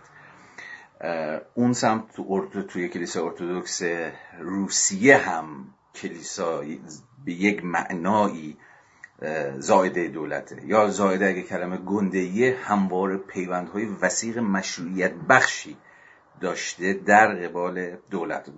غیر از ماجرای دوره کمونیسم خب اصلا قصه متفاوته. کلیسا در وضعیت افول خودشه و هیچ نفوذ سیاسی نداره. اما در دوران بعد پس از فروپاشی دوره ایای کلیسا ارتدوکس هم هست به این معنا. خب کاملا داستانشون کلیسای روسیه و کلیسای انگلستان داستانشون از این حیث با کلیسای روم متفاوته که حالا داستان مستقل خودش داره. اما بخش دیگه از بلوک قدرت خب معرف حضور همتون هست دیگه. رسانه ها رسانه های روسیه به شدت رسانه های دولت محوری که روز و شب هم همینجوری دارن پروپاگاندای سیاسی پوتین رو تبلیغ می‌کنن دیگه. و اون جنگ روایت هایی که در پارت قبلی گفته بودم خدمتتون بخش عمدهش رو تلویزیون ها و نشریات و شبکه ها و خبرگزاری روسی دارن دنبال می‌کنن که خب گستردگی مخاطبینشون و نفوذی که در افکار عمومی دارن به شدت تعیین کننده است. و بخشی از پروپاگاندای پوتین پروپاگاندایی بوده که تونسته بخشی از افکار عمومی به خودش همراه بکنه. از همین قصه اینکه آقا ما در اوکراین هستیم برای مقابله با نازیسم چون رسما حتی در سخنرانی یکی دو روز اخیر پوتین هم باز گفت ما اونجا داریم با فاشیستا میجنگیم.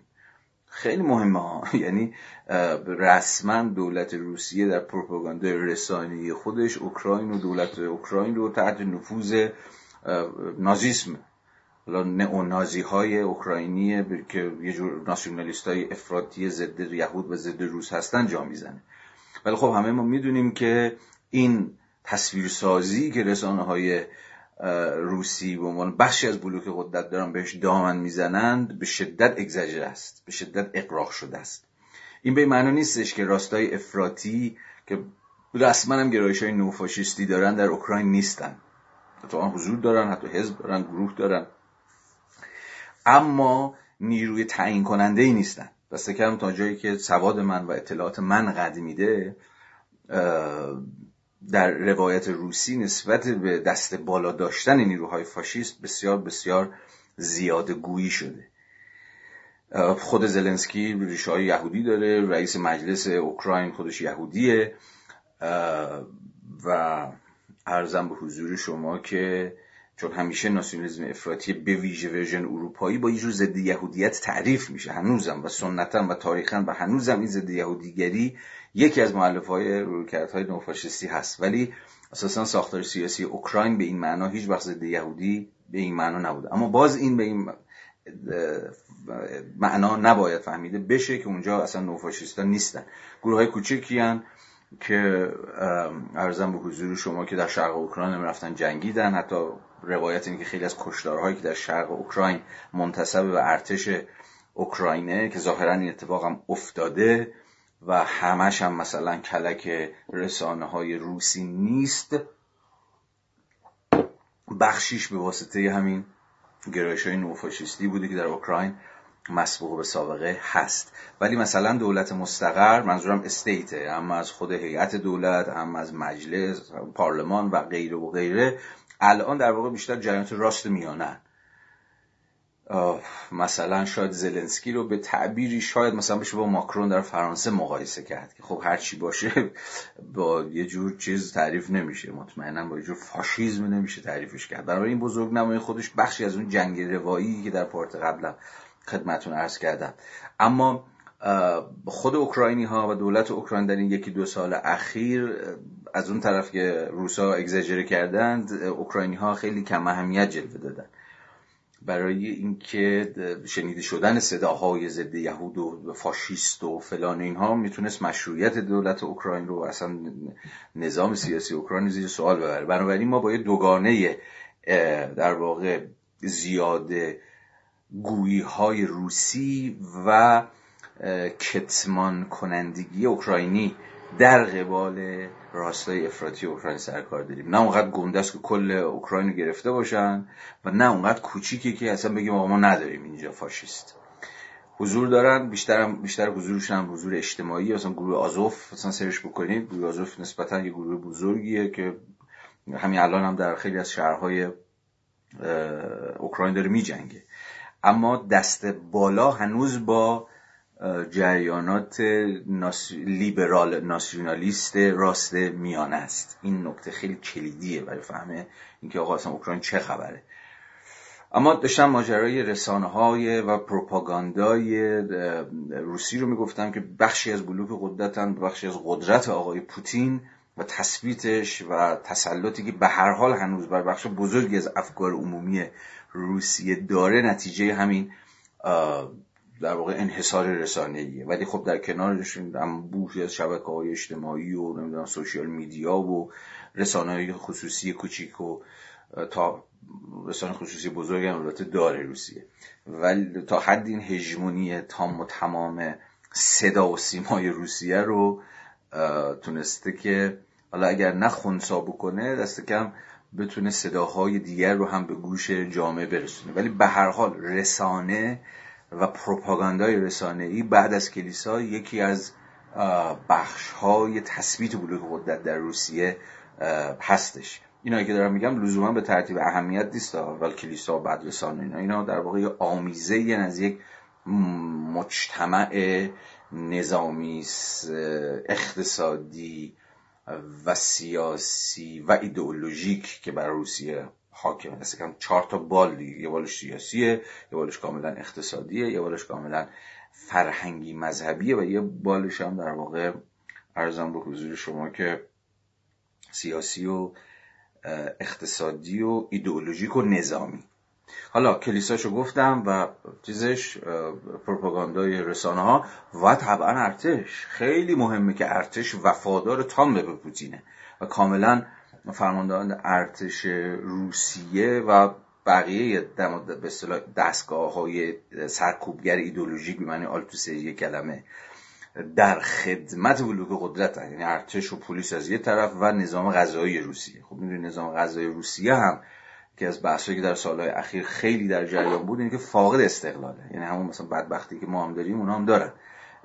دم دستگاه غذایی که کارش اینه که دشمنای پوتین رو بگیره دهنش رو سرویس کنه به شکلهای مختلفی در این سالها دادگاه های روسیه به نفع پوتین عمل کردن دیگه. یعنی اپوزیسیون روسی رو و فعالین اجتماعی و سیاسی و رسانه‌ای و مدام از جلوی دست پای پوتین جمع کردن. حالا باز من در موضوع اپوزیسیون روسیه به این قضیه برمیگردم چون خیلی نکته مهمیه. مثلا همین ناوالنی رهبر اپوزیسیون همین یارو معروفه که حالا بازم مسمومش کرد. یارو مردک پوتین. خب یکی از دلایلی که اصلا نتونست در انتخابات 2018 نامزد بشه و در برابر پوتین بیسته همین بود که پرونده قضایی داشت. رد صلاحیت شد.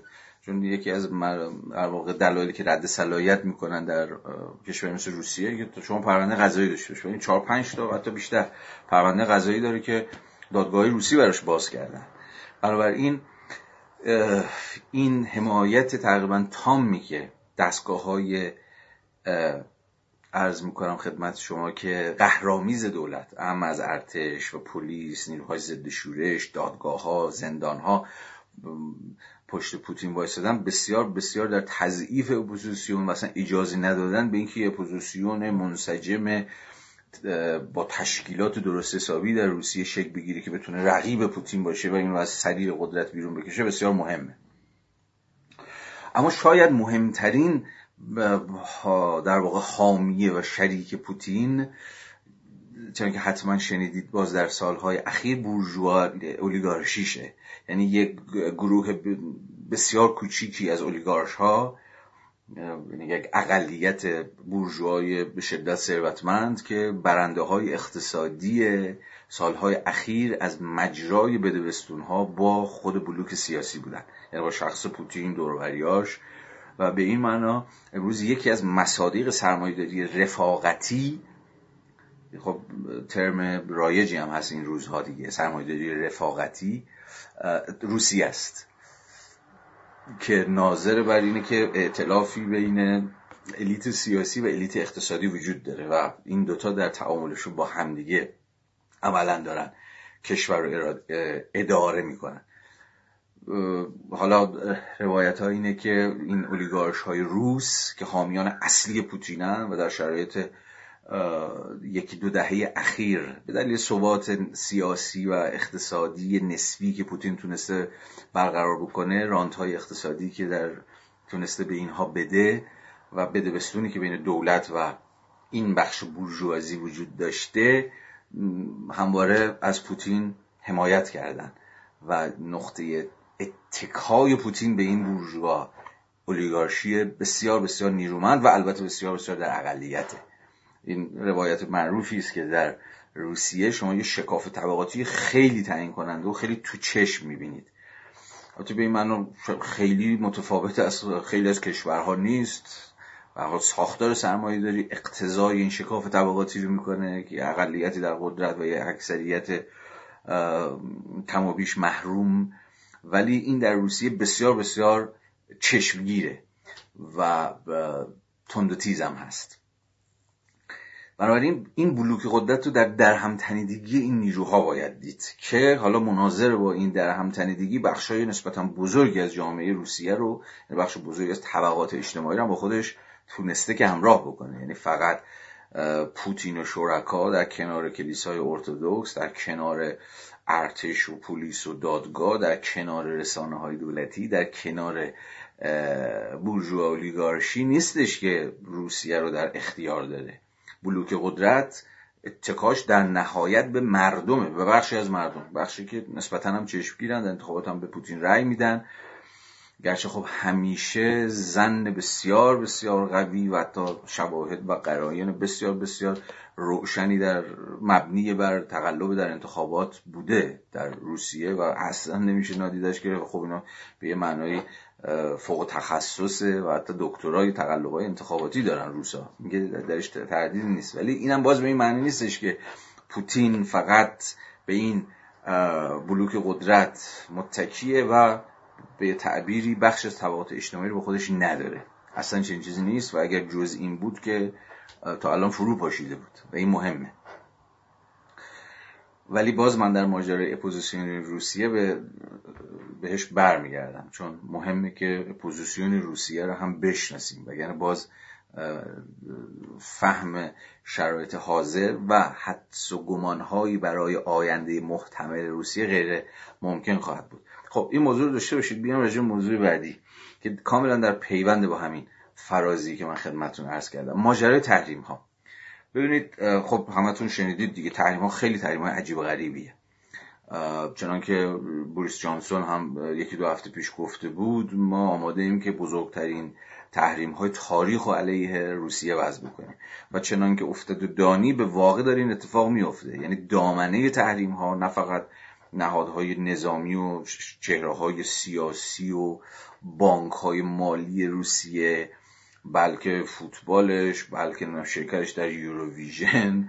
نمی‌دونم همین امروز من یه خبری می‌دیدم که رهبر ارکستر فیلارمونیک برلین که خب روس هم هست و رفیق فاب پوتینه اصلا اخراج شده از چیزش از از position ش. که خیلی آدم مثلا اسمش هم یادم رفت خب ببینید حتی در این موارد حتی به تک تک نفرات هم حتی الان رحم نمی‌کنن. یعنی دامنه تحریم می‌خوام بگم. ببینید چقدر مثلا گنده است. اینکه تیم فوتبال روسیه دیگه نمی‌تونه با اسم روسیه در مسابقات شرکت بکنه. میزبانیشو ازش گرفتن. نمی‌دونم فینال جام باشگاه اروپا رو از روسیه گرفتن. دور نمی‌دونم چندم فرمول یک رو ازش گرفتن. هر چی که فکرشو بکنید. یعنی تقریبا روسیه به طرز بی سابقه ای امروز در معرض تحریم هاست. و این احتمالا بخشی از گمان زنی غلط از آب در اومده خود روسیه است و دولت و پوتین و شرکاشه احتمالا این حدس رو نمی‌زدن که دامنه اجماع جهانی برای تحریم ها تا این حد فراگیر باشه و تقریبا به همه جا برسه. خب و آخرین ضربه خب سویفته سویفت یعنی شبکه بین المللی مبادلات مالی بین بانکی که هرچی شما بخرید بفروشید باید از طریق این سویفت انجام بشه که خب همین دیروز اعلام شد که بخشی از بانک های روسی از سویفت هم اخراج شدن و دیگه وصل نیستن به این شبکه جهانی و دارایی های بانک مرکزی روسیه که بر 600 میلیارد دلار در جاهای مختلفه که نتیجه همین فروش نفت و گاز و ایناست بلوکه خواهد شد کشورهای مختلف به دنبال جایگزینی نفت و گاز روسیه که البته این خیلی خیلی طول می‌کشه. و این خب خیلی از کشورهای تولید کننده نفت و گاز و از جمله ایران به صرافت انداخته که شاید بتونن در این ایران که خب خیلی داستان داره مثلا ماجرای تحریمایی که خود ما داریم و ماجرای برجام و غیره که بتونی جایگزین بشه. ولی خب مطمئنا خروج تدریجی روسیه از بازار نفت و گاز که به نظر می‌رسه اگر این داستان بخواد چند سال ادامه پیدا بکنه یا حتی در میان مدت ادامه پیدا بکنه خود بازار نفت و گاز رو هم خیلی رقابتی تر خواهد کرد و خیلی کشورها به صرافت میفتن که بیان و جای روسیه رو بگیرن. اما داشتم این خط تحریم ها رو دنبال می‌کردم. خب ببینید چند تا اهمیت خیلی خیلی تعیین کننده داره این تحریم ها و برخلاف اون تصوری که شاید اول ها وجود داشت که آقا تحریم چه به درد می‌خوره اونجا مردم دارن تپ و تپون میفته رو سرشون ظاهرا به نظر می‌رسه که اتفاقا تحریم ها مؤثرتر از اون چیزی خواهد بود که ما فکرشو می‌کردیم. دست کم از چند جنبه. جنبه بیواسطش همون از کار انداختن ماشین جنگی پوتینه. اینکه هزینهاشو نتونه تامین بکنه و دولت دچار انواع اقسام کسی بود جا بشه. دست کم در اگر نه یک کوتاه مدت خیلی کوتاه مدت دست کم در میان مدت این اتفاقا خواهد افتاد و می‌دونید بازگشت این تحریم ها هم یعنی برداشته شدنش هم به این راحتی ها نخواهد بود. اما چیزی که توجه منو جلب می‌کنه این تاثیر بیواسطه تحریم ها بر ماشین جنگی روسیه نیست که چنانکه پیداست یک اراده سیاسی خیلی تعیین کننده الان در مسکو هست که کار تموم بکنه.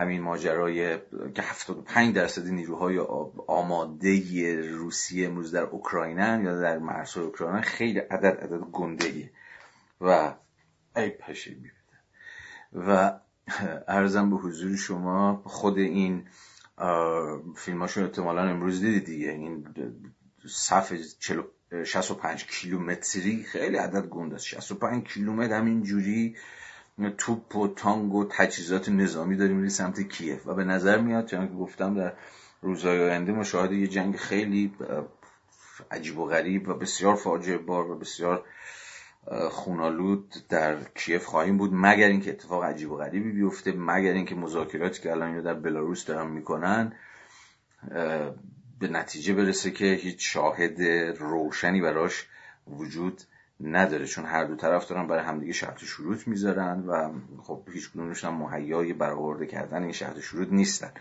اما فارغ از این قضیه اون چیزی که برای من جالبه اتفاقا همین طیف بورژوا اولیگارشی روسیه است که به شدت از ناحیه تحریم ها ضربات جبران ناپذیر خواهد خورد. وقتی دارید از بورژوازی حرف می‌زنید بورژوازی یعنی مبادلات جهانی.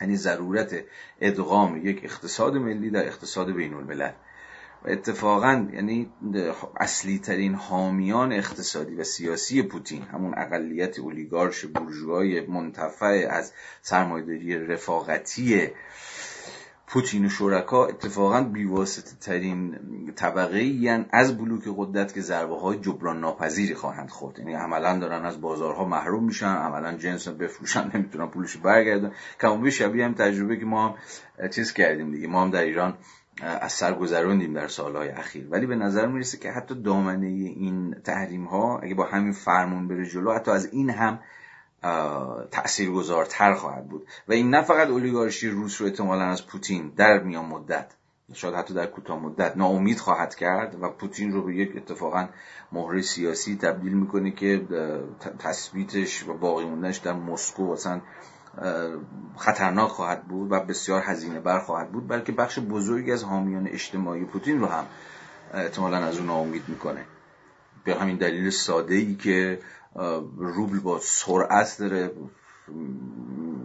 به زمین گرم می‌خوره. مطمئنا روسیه برخلاف چینی که همیشه به قدرت اقتصادی خودش نازیده به خاطر بیارید ماجرای رشد اقتصادی یک تا دو درصدی روسیه در دهه 2010 رو که با رکود ساختاری خیلی تعیین کننده یا مواجهه. در نهایت همه اینا رو که بذارید کنار هم پازل تا حدی می‌تونه کامل بشه.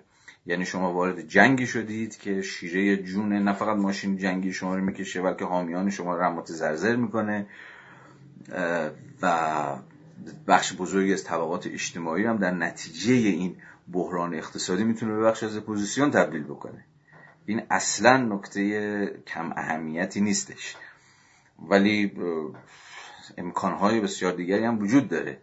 مثلا امکانی که چقدر روسیه به چین نزدیک شه چقدر بتونه مثلا بازارهای جدید پیدا بکنه. اگرچه این بازارهای جدید بسیار بسیار بعیده. من باز در یه فراز دیگه می‌خوام اشاره کنم چون روابط اخیری که روسیه با آمریکای لاتین به ویژه برزیل و آرژانتین در همین دو هفته اخیر ظاهرا قراردادهای خیلی توپولی با اینها بسته مهمه چون روسیه اخیرا به سمت آمریکای لاتین هم متوجه شده.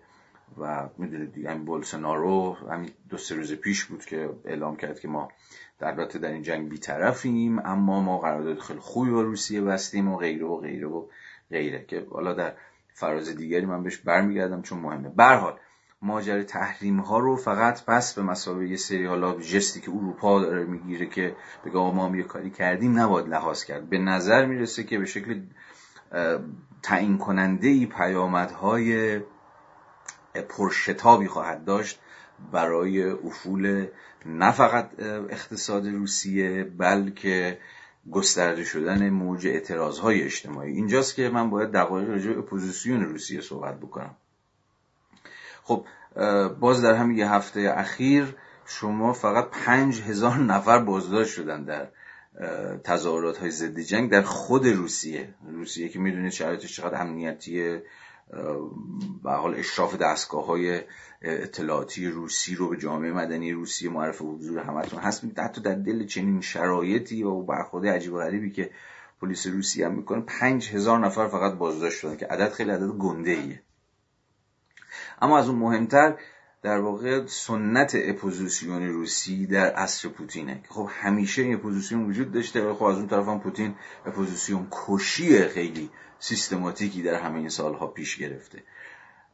فقط تعداد سران اپوزیسیونی که رسما پوتین کشته حالا کتمان می‌کنه اونم که خب نمیگه من کشتم که ولی هم دستگاه امنیتی که به شیوه‌های مختلفی حالا ترور به ویژه ترور بیولوژیک و مسموم سازی مثلا یارو رو به شیوه کلاسیک مثلا مغز یارو رو بترکونه. عموما یا مسموم میشن یا نمی‌دونم دچار رادیواکتیو می‌گیرد یه چیزای اصلا عجیب و غریبی که واقعا جز پیچیده ترین شکل های ترور بیولوژیکه اجازه این رو نداده که اصلا آدم گنده سرشناسی توی اپوزیسیون سر بلند بکنه. تعداد آدم هایی که در دوره پوتین از نیروی اپوزیسیون کشته شدن واقعا یکی دوتا نیست. اما خب این ناوالنی هم می‌دونید دیگه. ناوالنی که الان گنده ترین نشونه در خود روسیه است بازداشتم هست. خب رسما از دو تا ترور بیولوژیک به طرز خیلی معجزه آسایی نجات پیدا کرده. اما این مهم نیست. این شخصیت ها مهم نیستن. مهم اینه که طیف این اپوزیسیون روسی چقدر گنده است. کدوم بخش طبقات روسیه الان در برابر پوتین اینا چقدر واقعا فراگیرن در جامعه؟ یا فقط احیانا سر صداشون زیاده. خب روایت ها خیلی فراگیره که اپوزیسیون روسیه رو واقعا چقدر میشه روش حساب کرد. به عنوان نیرویی که واقعا بتونه پوتین رو بنشونه سر جاش. یا از اون مهمتر چون بنشونه سر جاش که حرف دقیقی نیست. از اون دقیقتر چقدر ممکنه؟ چون به هر حال در روسیه انتخابات برگزار میشه دیگه. چقدر ممکنه که مثلا بتونه پوتین رو در یک فرایند انتخاباتی شکست بده؟ اما چنان که گفتم اینجا هم پوتین به شدت حالا کلمه هوشمندانه یه ذره باج دادن به این مردکه. ولی به هر حال به گونه‌ای عمل کرده که اساسا اجازه این رو نده که رقبای سیاسی گردن کلفتی جلوش به عنوان نیروی اپوزیسیون در مثلا انتخابات حتی شرکت بکنن. با پرونده سازی های مختلفی که انجام شده و اینها یا همون ترورهایی که گفتم مدام اپوزیسیون رو لیدرهاش و سرانش رو پخش و پلا کرده و تضعیف کرده و اجازه این رو نداده که جنبش سر داشته باشه. غیر از مورد ناوالنی که هنوز به طرز عجیب و غریبی این سره باقی مونده و سر جاشه و خب نیرومندترین به نظر می‌رسه اپوزیسیون اجتماعی روسیه است. ولی تا قبل از ماجرای جنگ به واسطه این یکی دو سالی که نتیجه بازداشت این آدم و مسموم شدنش و رو به موت بودنش و اینها بود خب جنبش به شدت افول کرده بود. گرچه در دوره خود ناولنی به شدت رفته بود به سمت یه جور پوپولیزم پوپولیسم به که فراگیرتر شده بود از سطح طبقه متوسط تحصیل کرده غربگرا و اینها فراتر رفته بود حتی در بخش از کارگران. ناولنی برای بار اول تونسته بود نفوذ کنه مثلا با شعار افزایش حداقل دستمزد افزایش مالیات ها بخشی از کشاورزان رو تونسته بود با خودش همراه کنه. و در 2017 به این طرف که خب عملا اصلی ترین چهره اپوزیسیون روسیه بود ناولنی اعتراضات در روسیه بسیار بسیار گسترده شده بود. در شهرهای مختلف با تعداد نفرات خیلی زیاد و بینا طبقاتی هم شده بود. این خیلی نکته مهمی و خب همه اینا اختزا کرده بود این داستان رو. ولی بازداشت این بابا ضربه تعیین کننده زده بود و شبکه اصلا این آدم شبکه اجتماعی که سالها ساخته بود با یه سازماندهی خیلی پیچیده ای عملا فرو پاشیده. چون می‌دونید بخش بزرگی از کاری که مثلا ناولنی و طرفدارش کردن یه جور افشای همین اولیگارشیه و دست گذاشتن روی فساد عجیب و غریب روسیه است. و چند تا مستند مثلا از زندگی پوتین از زندگی مدودوف ساختن. اگه کنجکاوید خیلی راحت هم در اینترنت پیدا میشه. مثلا بذارید ناولنی مستند مدودوف یا ناولنی مستند پوتین. می‌تونید ببینید که خیلی در خود روسیه سر صدا کرد و اصلا باعث بارها و بارها این شد که مردم بریزن بیرون و در اعتراض به فساد و ضرورت برگزاری انتخابات آزاد و اینجور چیزها اعتراض بکنن. اما ماجرا به این برمیگرده که جنگ اتفاقا دوباره این اپوزیسیون افول کرده یکی دو سال اخیر رو دوباره کشید بیرون. و امروز این گفتمان ضد جنگ داخل روسیه به رغم اینکه کمزوره خب توهمی که نداریم که. چون اراده سیاسی مسکو و نه فقط اراده سیاسی مسکو اراده سیاسی هر دولت مرکزی عموما در برابر اعتراض اجتماعی مقاومت می‌کنه کار خودش می‌کنه. حالا شما بیا خود پاره بکنه خود جنگ ویتنام باشه جنگ عراق باشه جنگ افغانستان باشه یا جنگ اوکراین باشه. به هر حال دولت ها به رغم اعتراضات کار خودشون رو می‌کنن. اما مهم اینه که فضا برای بازسازی اپوزیسیون حول محور جنبش ضد جنگ که حالا گره می‌خوره به سیاست های ضد اولیگارشی ضد فساد دفاع از انتخابات آزاد و اینجور چیزا گره خورده. و به نظر می‌رسه که فضا برای اینکه دوباره اپوزیسیون روسیه در همون موج سینوسی که گفتم دوباره قد علم بکنه و صدای خودش رو بلند بکنه تا حدی فراهم هست. اما خب مشت آهنین پوتین و مشت آهنینش. پنج هزار نفر بازداشتی در پنج روز خب خیلی ندت داشت. آه فشارم افتاد. بخورم.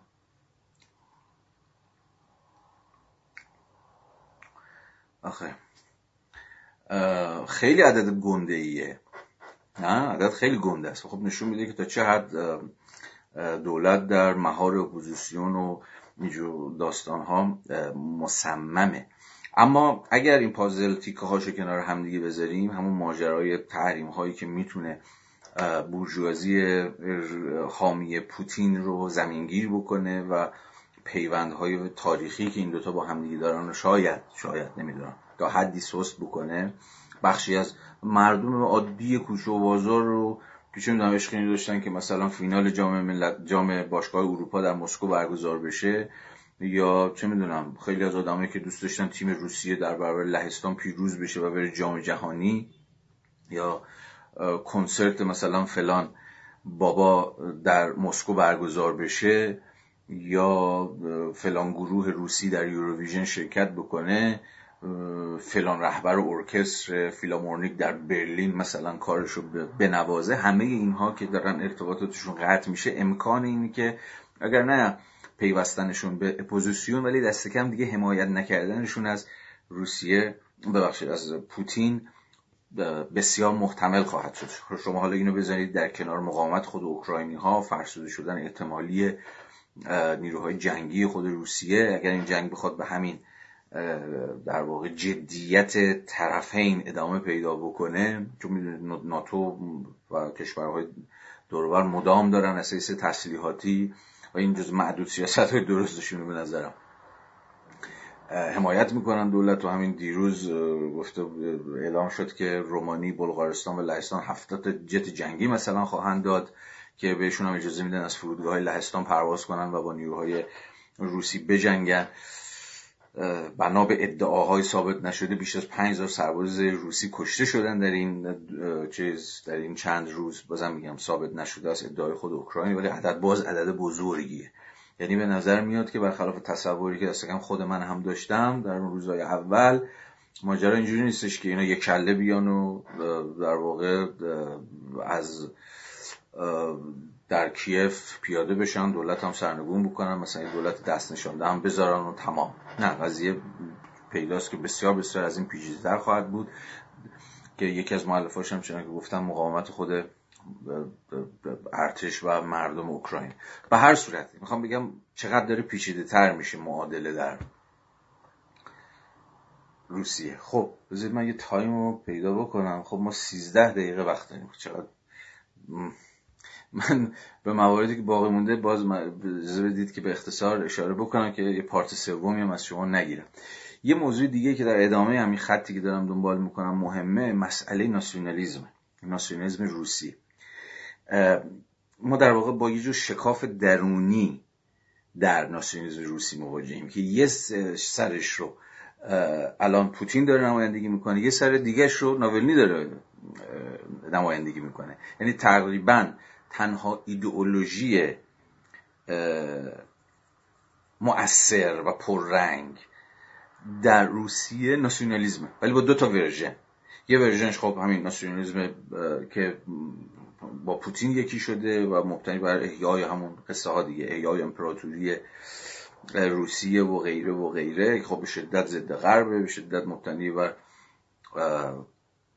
مرزهای خود فدراسیون روسیه از احیای اون و دوباره احیای و بازیابی نفوذ روسیه به کشورهای اقماری گذشتهشه و حالا همه مولفه هایی که از ناسیونالیزم version پوتینی معرف حضور شما هست اما یک version دیگه ناسیونالیزم که یک جور می شود گفت مسامحتا دیگه لیبرال ناسیونالیزمه ناولنی داره نمایندگیش می‌کنه. چون اونم با شعار در که با روسیه رو نجات بدیم از دست فساد اولیگارش ها اما در عین حال ناسیونالیزمی است که اتفاقا تا حد خیلی زیادی غربگراست. در پرانتزم باید گفتش که البته گرایش های خود ناولنی در دوره های مختلفی به گرایش راست افراطی هم داشته. مثلا همین ضد اقلیت ها و ضد مهاجرین هم داشته و این یکی از به حال بوزاییه که بوزهای تاریخیه که حالا یه نیروی اپوزیسیون مثلا گردن کلفت سر موزه هم الان پیدا کرده که بیخ ریش این آقای پوتین چسبیده و ولش هم نمی‌کنه و تا حدی هم تونسته کار رو پیش ببره به رغم همه هزینهاش اما خب به حال گرایش مترقی شما در ناولنی نمی‌بینید. اونم ناسیونالیسته ولی ناسیونالیست غربگراست از انتخابات آزاد دفاع می‌کنه. و اون برگ برندش اینه که خودش رو ضد فساد جا زده. و ضد اولیگارشی جا زده. و خب چون که گفتم تونسته تا حدی گفتمان اعتراضی اپوزیسیون روسیه رو گستره تر بکنه از حد طبق متوسط فراتر ببردش. ولی در هر صورت ما دو تا قطب داریم الان تو ناسیونالیسم روسی که این دوتا آدم دارن نمایندگیش می‌کنن ولی پشتش نیروهای اجتماعی بسیار گسترده وجود داره. و به تعبیری شاید بتونیم اسم یکی بذاریم مثلا ناسیونالیسم اقتدارگرا در برابر جور ناسیونالیسم مثلا ضد خب من فکر کنم یه لحظه احتمالا قطع شدم. امیدوارم که همچنان وصل باشم. من یک لحظه ناچارم که اینو باز بکنم و یکی دو نفر اگه اینجا پایین به من بگن و برای من بنویسن که آیا من وصل هستم یا نه ممنون میشم. من وصلم. یه بله نه نه که نمیشه ولی اگه بله رو بنویسید من کامنتار رو میبندم و بحثم ادامه میدم. خب عالیه هستم دیگه. وصلم خب اوکی مرسی من دوباره میبندم کامنتار خب پس بذارید این بحثم تمامش بکنم اما می‌خوام بگم که خیلی باید بیشتر راجع روسی فکر بکنیم. اون الان تقریبا تنها ایدولوژی که قدرت بسیج کنندگی داره. و حتی نه فقط در روسیه این هم خیلی مهمه. الان گفتمان ناسیونالیستی و میهن پرستانه در خود اوکراین هم تنها ایدئولوژی که می‌تونه بسیج اجتماعی کنه. این خیلی باید ما رو به فکر وادار کنه ها. حتی کسایی که گرایش چپ دارن گرایش برابری خواه دارن باید به این فکر بکنن که در واقعا در چنین زمانه ای غیر از ناسیونالیزم. حالا با ورژن های مختلفش با گرایش های مختلفش کدوم ایدولوژی دیگه واقعا می‌تونه بسیج کنه؟ امروز اگر اوکراین وایساده و اینها تا حد زیادی نتیجه همین روح دوبار داغ شده ناسیونالیستی دیگه که از میهن حرف حالا فاصله و فرق بین ناسیونالیسم و میهن دوستی چیه و اینا داستانش مفصل من اینجا نمی‌تونم فکر بکنم و بهش بپردازم. ولی به هر حال گفتمانی که کلید واژش میهنه وطنه تاریخه ما مردمه. که خب در این حالی که می‌تونه بسیج کنه می‌تونه انسجام بیافرینه می‌تونه هیجان و شور اجتماعی درست بکنه که لازمه چنین لحظه های استراری تاریخی اما در این حال می‌تونه هزار یک کسافتکاری از توش در بیاد. مثلا بگه اول اوکراینیا شما واسید تو صف ولی اگر جا داشتیم مثلا شما ایرونیا و آفریقایی و فلان هم مثلا راه میدیم که خیلی موضوعی که در این روزها بهش دامن زده شده. خب من خیلی باز موضوع دارم. باید در این فرصت هفت دقیقه مثلا چون دو تاشو فقط اجازه بدید بگم و بحث رو تموم بکنم دیگه بیشتر از این سر شما رو درد نیارم. یه موضوعی که در واقع دیگه ای که می‌خوام بهش اشاره بکنم و توجه شما رو جلب بکنم در واقع همون بحثیه که میشه مثلا ازش به عنوان اثرات دومینووار این جنگ بهش اشاره کرد که بارسترین, پی...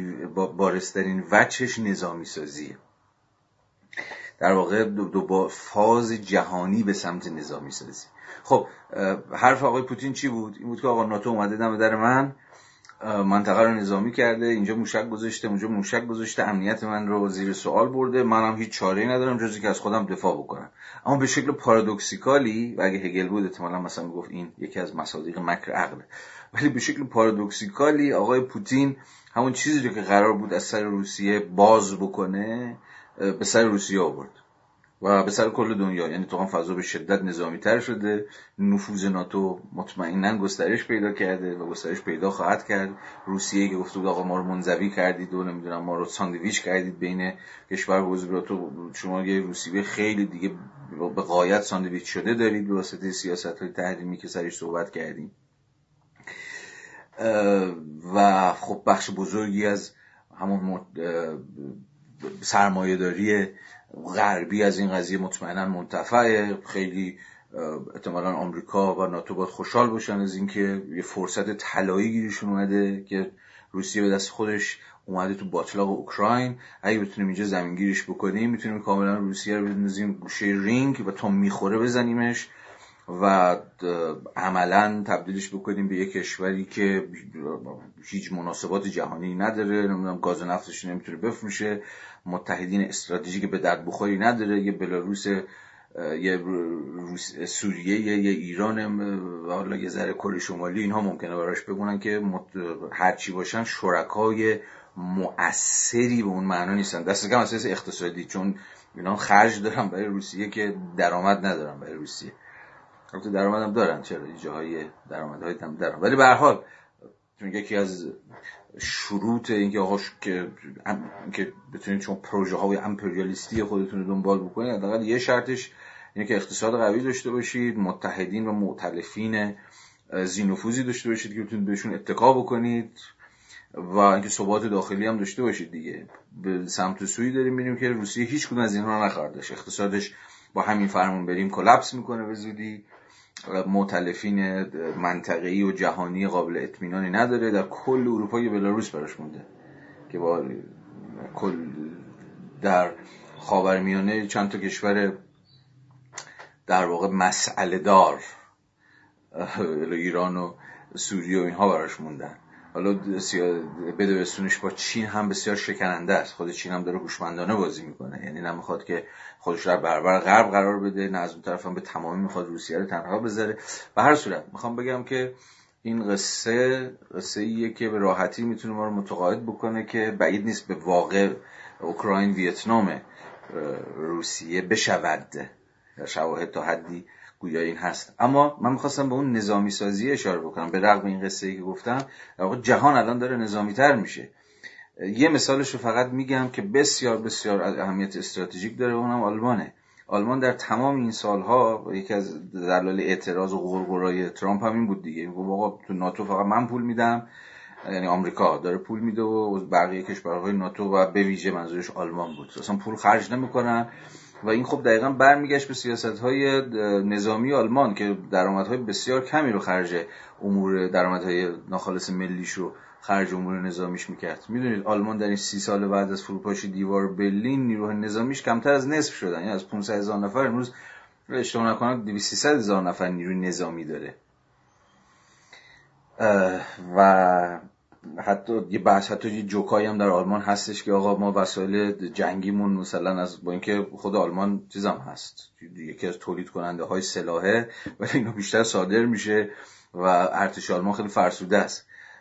همین صدر جدیدشون که سوسیال دموکراته باز اسم مردکم یادم رفت. یادم نوشته بودم جایی یا نه. اسمی هم بگم. مهم هم نیست. آه اولاف شولتز.